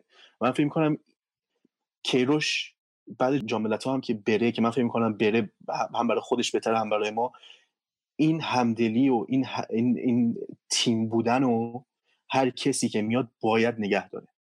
یکی از نکات اصلی که نتیجه می‌گیره. این حالا یه مثال دیگه می‌زنم درباره مورینیو رو قبلا گفتم. مورینیو تو یونایتد یکی از به نظر من یکی از دلایل نتیجه نگرفتنش بود که بازی خیلی با بازیکن درگیر بود. بازیکن‌ها نمی‌خواستن به اون چیزی که اون باور داره باور کنن. ولی کیروش تونسته بازیکن‌ها رو به اون باور برسونه به اینکه اعتماد کنن به چیزی که کیروش میگه. و این خیلی مهمه. اینکه به مربیت بتونی اعتماد کنی باور داشته باشی. هر چقدر ممکنه تاکتیش دفاعیش باشه یا اصلا شاید باهاش همعقیده نباشی. ولی اینکه اعتماد کنی که اون صحبتی اون, اون, اون تاکتیکی که مربی داره میگه بهترین فرصتی که برای بردن این نظر من خیلی مهمه. این چیزی هم هستش که حالا من به شخصه در تیم ملی ایران توی زندگی ندیدم که فکر می‌کنم خیلی نکته مهمی هست. من کاملا موافقم با حرفای سینا. من با کلیت حرفات موافقم سینا ولی اون اولش که گفتیم مثلا ما یه سری آدم داشتیم که میومدن برای اون بازی در می آوردن مثل علی کریمی مثال زدی اینجا رو اصلا موافق نیستم. اتفاقا اون موقع ما یه تاکتیک خیلی خوبی داشتیم زمان برانکو که اصلا سبک هجومی که بازی می‌کردیم کلی موقعیت خلق کردیم و مثلا یه تعدادی از اون موقعیت گل می‌شد. ولی تو الان بیا نگاه کن ما چجوری صعود کردیم به جام جهانی 2014 اون توپی که مثلا مدافع کره اشتباه کرد و گوچی توپو دزدید و زد تو گل. ولی کل اون بازی ما اصلا موقعیت جدی دیگه ای نداشتیم. کره اون همه فشار ایجاد کردیم. اون همه اذیت کرد ما رو. که کم نبود از بازی اینطوری در زمان کیروش. بازیه که ما حتی فکرش هم نمی‌کردیم این بازی بتونیم موفق باشیم. و یه صرف یه مثلا یه اتفاق و یه موقعیت این شکلی ما تونستیم ببریم و نتیجه بگیریم. من قبول دارم ولی منظور من این بود که اگر شما علی کریمی مهدی مهدوی کیا اینجور بازیکن از اون تیم برداری آیا اون تاکتیکا بازم جواب میده؟ منظورم این بود. ولی وقتی توی کیروش سید جلال و من اصلا یعنی هیچ کدوم فکر نمی‌کردیم بردار تو تیم ملی. به خاطر حالا از شخصی من نه فقط به عنوان یه دف مدافع بیشتر به خاطر رهبر بودنش اینکه می‌تونه رهبری کنه. من فکر می‌کردم اگه سید جلال نباشه اصلا اون خط دفاع نمی‌تونه دووم بیاره. ولی دیدیم آورد. منظورم اینه که نیازی به فرد نداره. و من می‌کنم این این خیلی مهمه توی تیم که بازیکن‌ها هم می‌دونن اگر نباشن یه کسی دیگه این میاد می‌تونه همون کار رو انجام بده. منظور من این بود. وگرنه منظورم این نیست که فرانکو هیچ تاکتیکی نداشت و فقط ما منتظر بودیم علی کریمی چهار تا دیگه بزنه گل بزنه. منظورم این نبود. ولی منظورم که تاکتیک از اون لحاظ فرقی کردی که ما نیازی نداریم اون فرد اون یه کار خاصی انجام بده تا اون تاکتیک جواب بده. آره اینو موافقم. سوال بعدی که می‌خوام بپرسم از سینای خودمون سینای رادیو آفساید اینه که کیروش به عنوان سرمربی تیم ملی استخدام شده. چرا همیشه به خودش اجازه داده با اعضای فدراسیون حتی خود رئیس فدراسیون و اعضای وزارت ورزش حتی خود وزیر ورزش توی مطبوعات دعوا کنه. این آیا یه حرکت خیلی غیر حرفه‌ای نیست؟ از یک مربی که قرار خیلی حرفه‌ای باشه؟ ببین یکم جواب دادن به این سوال سخته چون حالا همه سوالا رو ما از لحاظ فنی و چیزی که تو زمین اتفاق میفته بر اساس نتیجه می‌بینیم. ولی این یکم به شخصیت خود آدم و اون رفتار پروفشنالی که توی محیط بر اساس قراردادش داره انجام میده. یه نکته ای که هست اینه که ما هیچ وقت ریز جزئیات قرارداد کیروش رو نفهمیدیم. چی یعنی همش بر اساس گمان زنی و یه سری چیزایی بود که خبرنگارا حالا رو می‌کردن و اینا ولی انقدر عدم شفافیت توی ایران هست توی رده های مختلف به خصوص توی قراردادهای ورزشی ما هیچ وقت نفهمیدیم چه قراردادی هست. که این وسط کیروش گاهی اوقات یه سری حرکات رو انجام میده و از اون ور بالا دستیش کماکان بهش بها میده. بعد این موردی که هست توی پروندهم حالا رو راجع به دو مورد کیروش صحبت کردیم. یکی اینکه کیروش الان نزدیک چند سال فکر کنم 8 ساله که مربی تیم ملی خب این طولانی ترین بازی بوده که این مربی سرمربی تیم ملی ایران بوده. خب قاعدتا این رفتاری که اخیرا داشته اون موقع اوایل به این شدت نبود. وقتی تو یه جا جا میافتی و می‌بینی که جاپات چقدر سفت شده و همه چقدر بهت وابسته‌ان من تایید نمی‌کنم این رفتارشو. ولی می‌بینیم که الان اومده بیشتر داره نسبت به اون موقع اعتراض می‌کنه. و خب یه مقداریش هم برمیگرده به عدم برخورد درستی که رئیس فدراسیون فوتبال باهاش داشته و عدم برخورد درستی که حالا شاید بالا دستی ها که میشه وزیر ورزش با این مقوله داشتن. ولی خب کیروش این رفتار رو حتی تو تیم ملی پرتغال با فدراسیون پرتغال داشته حتی زمانی که تو آفریقای جنوبی بوده داشته. متاسفانه تایید نمی‌کنم این رفتارشو و این کلا این رفتار که میایم همیشه میاد همیشه مثلا دیگه به میگه که من دارم میرم من دیگه قرارداد نمیبندم من قرارداد نمیبندم. فقط برای بالا بردن شاید دستمزدش و یه سری نیازهایی که داره بهش برسه. شاید تو محیط های پروفشنال کاری هم که توی شرکت ها هست ما ببینیم اینو تا یه حدودی. ولی خب اونم یه حدی داره از یه حدی بیشتر باید باش برخورد بشه. من اینجا هم این مشکل و تقصیر خود کیروش می‌بینم و هم تقصیر فدراسیون که برخورد درستی نداشته و قرارداد جوری تنظیم شده که با کیروش به عنوان جریمه مثلا باهاش برخورد نمیشه و از اون مهمتر این بوده که شاید فدراسیون همیشه این مشکل داشته که آقا ما آلترناتیوی الان نداریم که هم مردم رو راضی نگه داریم هم بتونیم تیم ملی رو نجات بدیم. پس بهتره که همین کیروش رو الان حفظ بکنیم. میگم یکم سخت راجع به این مورد بخوایم بحث بکنیم چون رفتار اخلاقی کیروش نه فنی و تاکتیکی ولی هر دو طرف به نظر من توی این موضوع مقصرم من با حرفایی که سینو کاملا موافقم. من فکر می‌کنم توی خیلی از جاها همون خط قرمز رو رد کرده. ولی بازم فکر می‌کنم یه بالانسی باید وجود داشته باشه. خب یعنی ما باید سرمربی نه کسی باشه که بیاد. خاطر اینکه من به شخص خیلی مخالف تمام کارهایی که حالا وزارت ورزش و فدراسیون می‌کنه فکر می‌کنم تمام تصمیم گیریایی که می‌کنن زیاد به نفع فوتبال ما نیست. برای همین فکر می‌کنم که مربی باید اون حالا نمیگم در حد کیروش ولی نباید همه چی رو قبول کنه و بگه که چشم. باید یه ذره مخالفتی به تصمیمایی که گرفته میشه داشته باشه که تصمیم گیری های بهتری انجام بشه در سطح فدراسیون و در وزارت ورزش. ولی بازم حرف سینا رو قبول دارم که حالا مخصوصا تو این چند سال اخیر از اون خط قرمز رد شده. و یه چیز دیگه هم هست می‌کنم اون قدرتی که از پشتیبانی بازیکن داره خیلی کمکش کرده. من یادم قبل از یعنی بعد از جام جهانی 2014 که خیلی شایعات زیاد بود که می‌خواد بره اون فشار یا یادمه که همه بازیکن‌ها میومدن علیه وزارت علیه فدراسیون میومدن صحبت می‌کردن که چجوری میشه اجازه بدین که روش بره و اینا. این فشار از طرف بازیکن‌ها هم خیلی کمکش کرده. که حالا ممکنه که خودش اون اون به بازیکن‌ها گفته باشه که برن این مسابقه انجام بدن. ممکنه هم که نه خودجوشانه باشه از طرف بازیکن‌ها. ولی فکر می‌کنم اون اون حمایت بازیکن‌ها حالا تو اون اوایل بعد از جام جهانی 2014 خیلی کمکش کرد. من یه نکته میگم خیلی کوچیک. ولی از اون طرف هم نگاه کنیم که آقا این تیم مدیریتی فدراسیون فوتبال کفاشیان تاج ساکت اینا از اولی که کیروش اومده همینا بودن. و هفت سال هشت سال داره با همین تیم مدیریتی کار می‌کنه. اینی که از یه جایی به بعد من خیلی برام دیگه هنای این اعتراض ایناش رنگی نداره. خب بریم سراغ سوال آخری که داریم که بازم مرتبط خیلی به اعتراضایی که کیروش داشته و دعوایی که کیروش داشته. سوال که کیروش توی مدت که توی ایران بوده تقریبا با همه اهالی فوتبال دعوا کرده.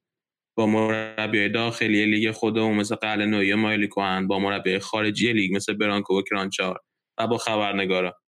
این باعث دو دسته شدن هواداری تیم ملی شده به حدی که الان یک گروه از اونا که دادشون کم هم نیست دوست ندارن تیم ملی با کیروش نتیجه بگیره. کیروش از این دعوا چی به دست آورده که حاضر شده یه همچین هزینه براش بده؟ این سوالو سینای مهمان عزیزمون جواب بده لطفا. حالا یه ذره دربارهش صحبت کردیم.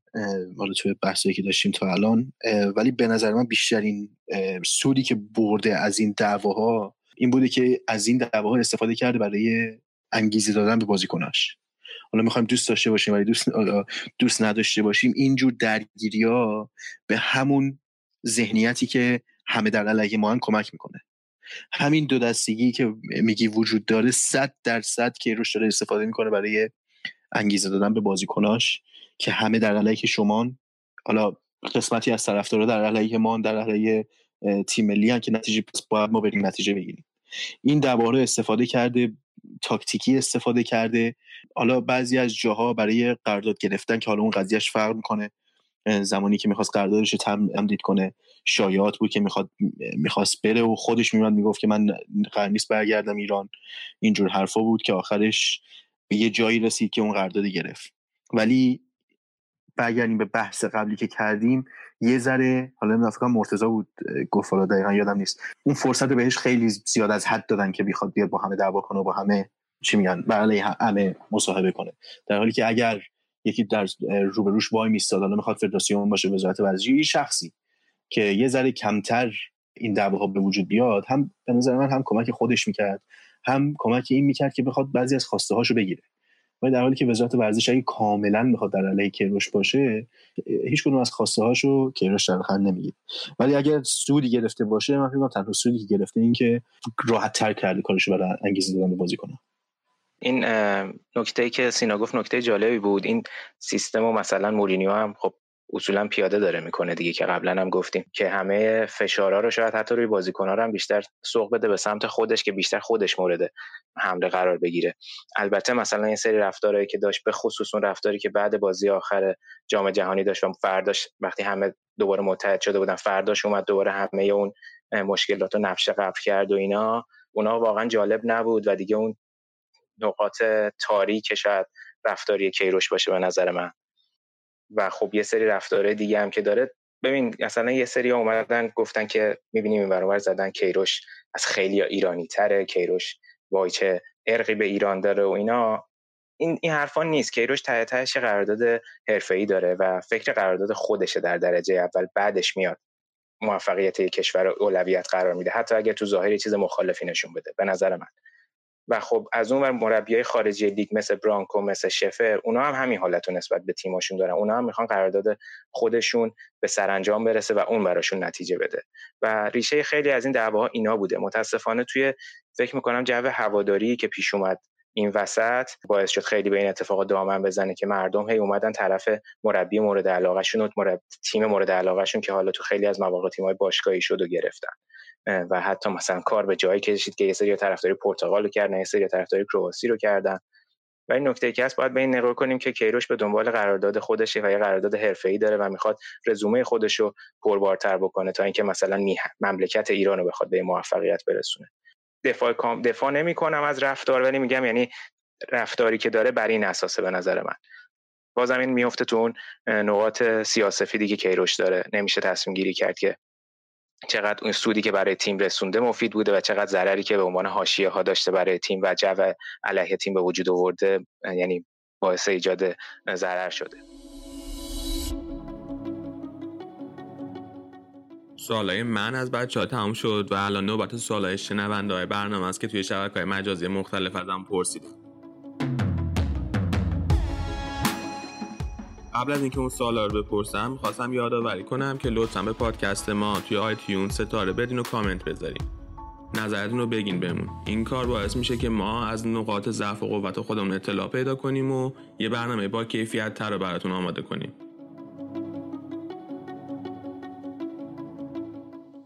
سال اول و کاربر نم نم اگر دارم درست تلفظ می‌کنم انشالله درست تلفظ می‌کنم گفته که تاثیر کیروش در تحول خط دفاعی تیم ملی که پاشنه آشنه تیم بوده راجبش صحبت کنیم. اینو که خب ما توی سال قبلی که توی منازلش من راجبش صحبت کردیم و فکر کنم چیز خاص دیگه نیست که راجبش گفته بشه.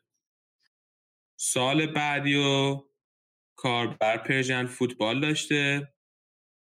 گفته لطفا بحث کنید قراردادش با کلمبیا چقدر قطعیه؟ قرارداد کیروش با کلمبیا چقدر قطعیه؟ و اگه اینطوره تاثیرش روی عمل کرده خودش و بازیکنها توی زمین به نسبت بازیایی که مطمئن از ادامه حضور کیروش بودن چی خواهد بود؟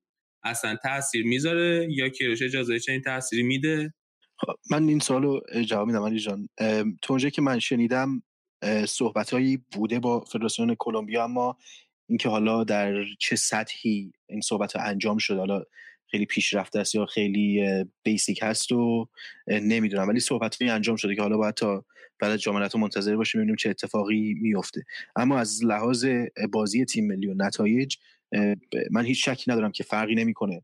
به خاطر این خب هممون صحبت کردیم درباره اهمیت کارنامه برای خود کیروش اهمیت نتایجش و فکر می‌کنم این جاملت ها اگر بخواد آخرین تورنمنتی باشه که سرمربیگر یه تیم ملی ایرانی می‌کنه شاید مهمترینش باشه برای خودش. و 100 درصد می‌خواد که نتیجه خوبی بگیره قبل از اینکه بره. اما اگرم نگیره خب لیست بهانه هایی که حالا می‌خواد بیاره 100 درصد پایانی نداره. سوال دیگه ای که از کاربرا گرفتیم اینه که از همون خواستن یک بررسی آماری بکنیم نتایج تیم ملی در مقابل تیم های قدر آسیا با دوران قبل از کیروش و و از کمپین رویای 2019 برای من یک سری آمار فرستادن که توی اون آمار نتایج تیمای کیروش و تیم برانکو و مجموع نتایج تیمای برانکو و دایی قطبی و قلعه با هم مقایسه کرده جلوی 8 تیم بزرگ آسیا از نظر خودشون که تیمای ژاپن و کره و عربستان و امارات و چین و بحرین و ازبکستان و عراق بودن. بعد توی مقایسه وقتی حساب کردن که کیروش 68 درصد پیروزی جلوی این تیما داشته و 9 درصد شکست. برانکو 50 درصد پیروزی داشته و 20 درصد شکست. و بعد در مجموع دوران برانکو دای قطبی قل نوعی تیم ملی 49 درصد پیروزی داشته و 16 درصد شکست. آره من حالا این چیزی که گفتن جالب بود ولی به نظرم خیلی مقایسه معتبری نیست. چون اولا که همه این تیم‌ها رو توی دونه سبد گذاشتن. و مثلا خب حالا شاید الان فرض کن بحرین مثلا خیلی تیم ضعیفی حساب میشه در صورتی که 2006 مثلا تیم خوبی بود یا چین. و همینطور این تیم‌ها قابل مقایسه نیستن با تیم‌های دیگه مثل کره و ژاپن. خب شاید اون طوری اگه جدا کنیم بتونیم مقایسه بهتری داشته باشیم. به نظرم خب کیروش قطعا بهتر نتیجه گرفته توی آسیا. ولی همونطوری که تو حرف هم گفتم ما مثلا با عربستان بازی نکردیم. مثلا این مدت با استرالیا بازی نکردیم. با ژاپن فقط بازی دوستانه کردیم.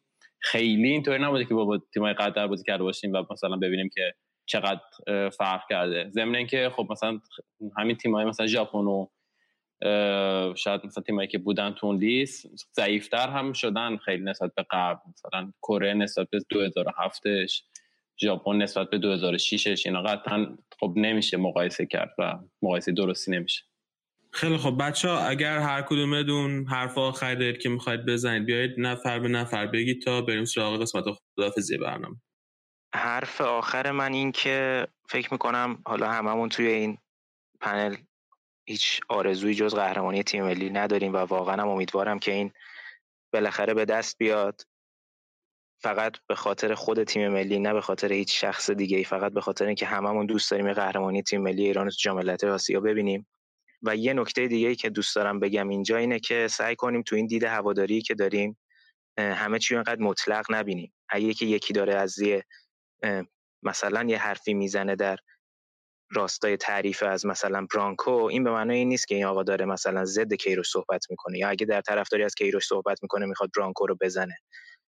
اینا واقعا باعث میشه که دید مردم نسبت به فوتبال خیلی به هم بخوره و اصلا اون توهم توطعه ها اون جذابیت هایی که فوتبال داره رو از بین می‌بره. اینقدر همه چیز رو سیاسفید نبینیم نکات مثبت رو از آدما بگیریم و یکم این دوز کلکلامون رو کم بکنیم توی سطح پایین. به خصوص این اتفاقات توی رسانه های ایران خیلی شدید شده بین خبرنگارا خیلی شدید شده که هیچ جوره به فوتبال ما کمک نمی‌کنه. امیدوارم که حالا هر کس که بعد کیروش میاد یکم اوضاع متحدانه تر بشه که باعث پیشرفت فوتبالی و پیشرفت فرهنگ هواداری فوتبالی هم بشه. منم امیدوارم که تیم ملی نتیجه خیلی خوبی بگیره جام ها خیلی امیدواریم. خب حالا من خیلی نقد کردم که تو این برنامه ولی نمیشه منکر عمل کرده خیلی خوب تیم ملی تو این سالها شد.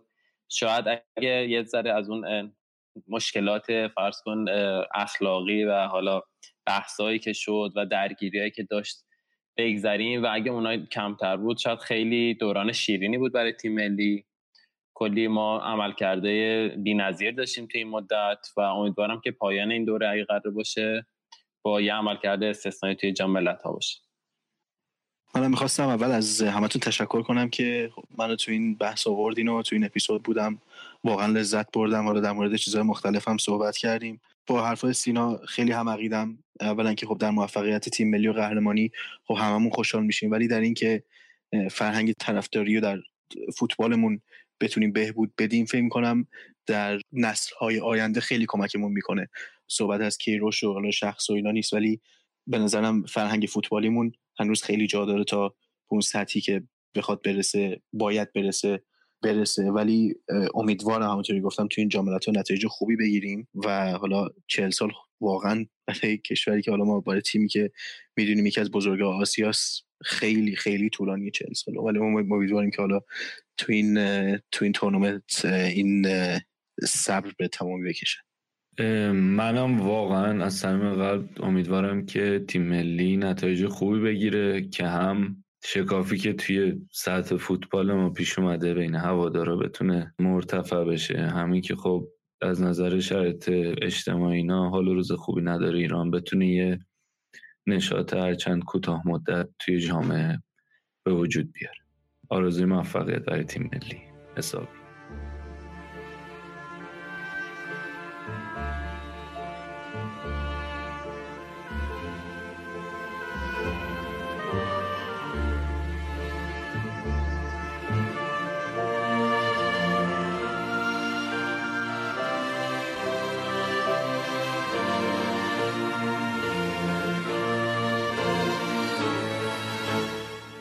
خیلی ممنون که به ما گوش دادید این اولین اپیزود ما برای تیم ملی و جام ملت‌های آسیا بود. اپیزود بعدی رو بعد از تمام شدن دور گروهی آماده می‌کنیم.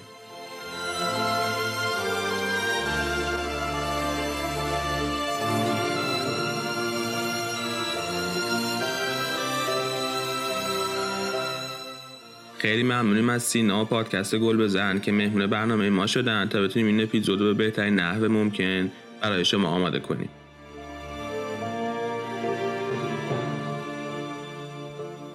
با هر نگاه بر آسمان این خاک هزار بوسه می‌زنم. نفسم را از رود سپید و آسمان خزر و خلیج همیشگی فارس همینطور تشکر می‌کنم از امیر که همیشه زحمت ادیت برنامه رو دوششه و کمک می‌کنه تا برنامه با بالاترین کیفیت ممکن به گوش شما برسه. از شابم تشکر می‌کنم که انتخاب عکس و تهیه پست رو همیشه برای برنامه خیلی خوب انجام میده.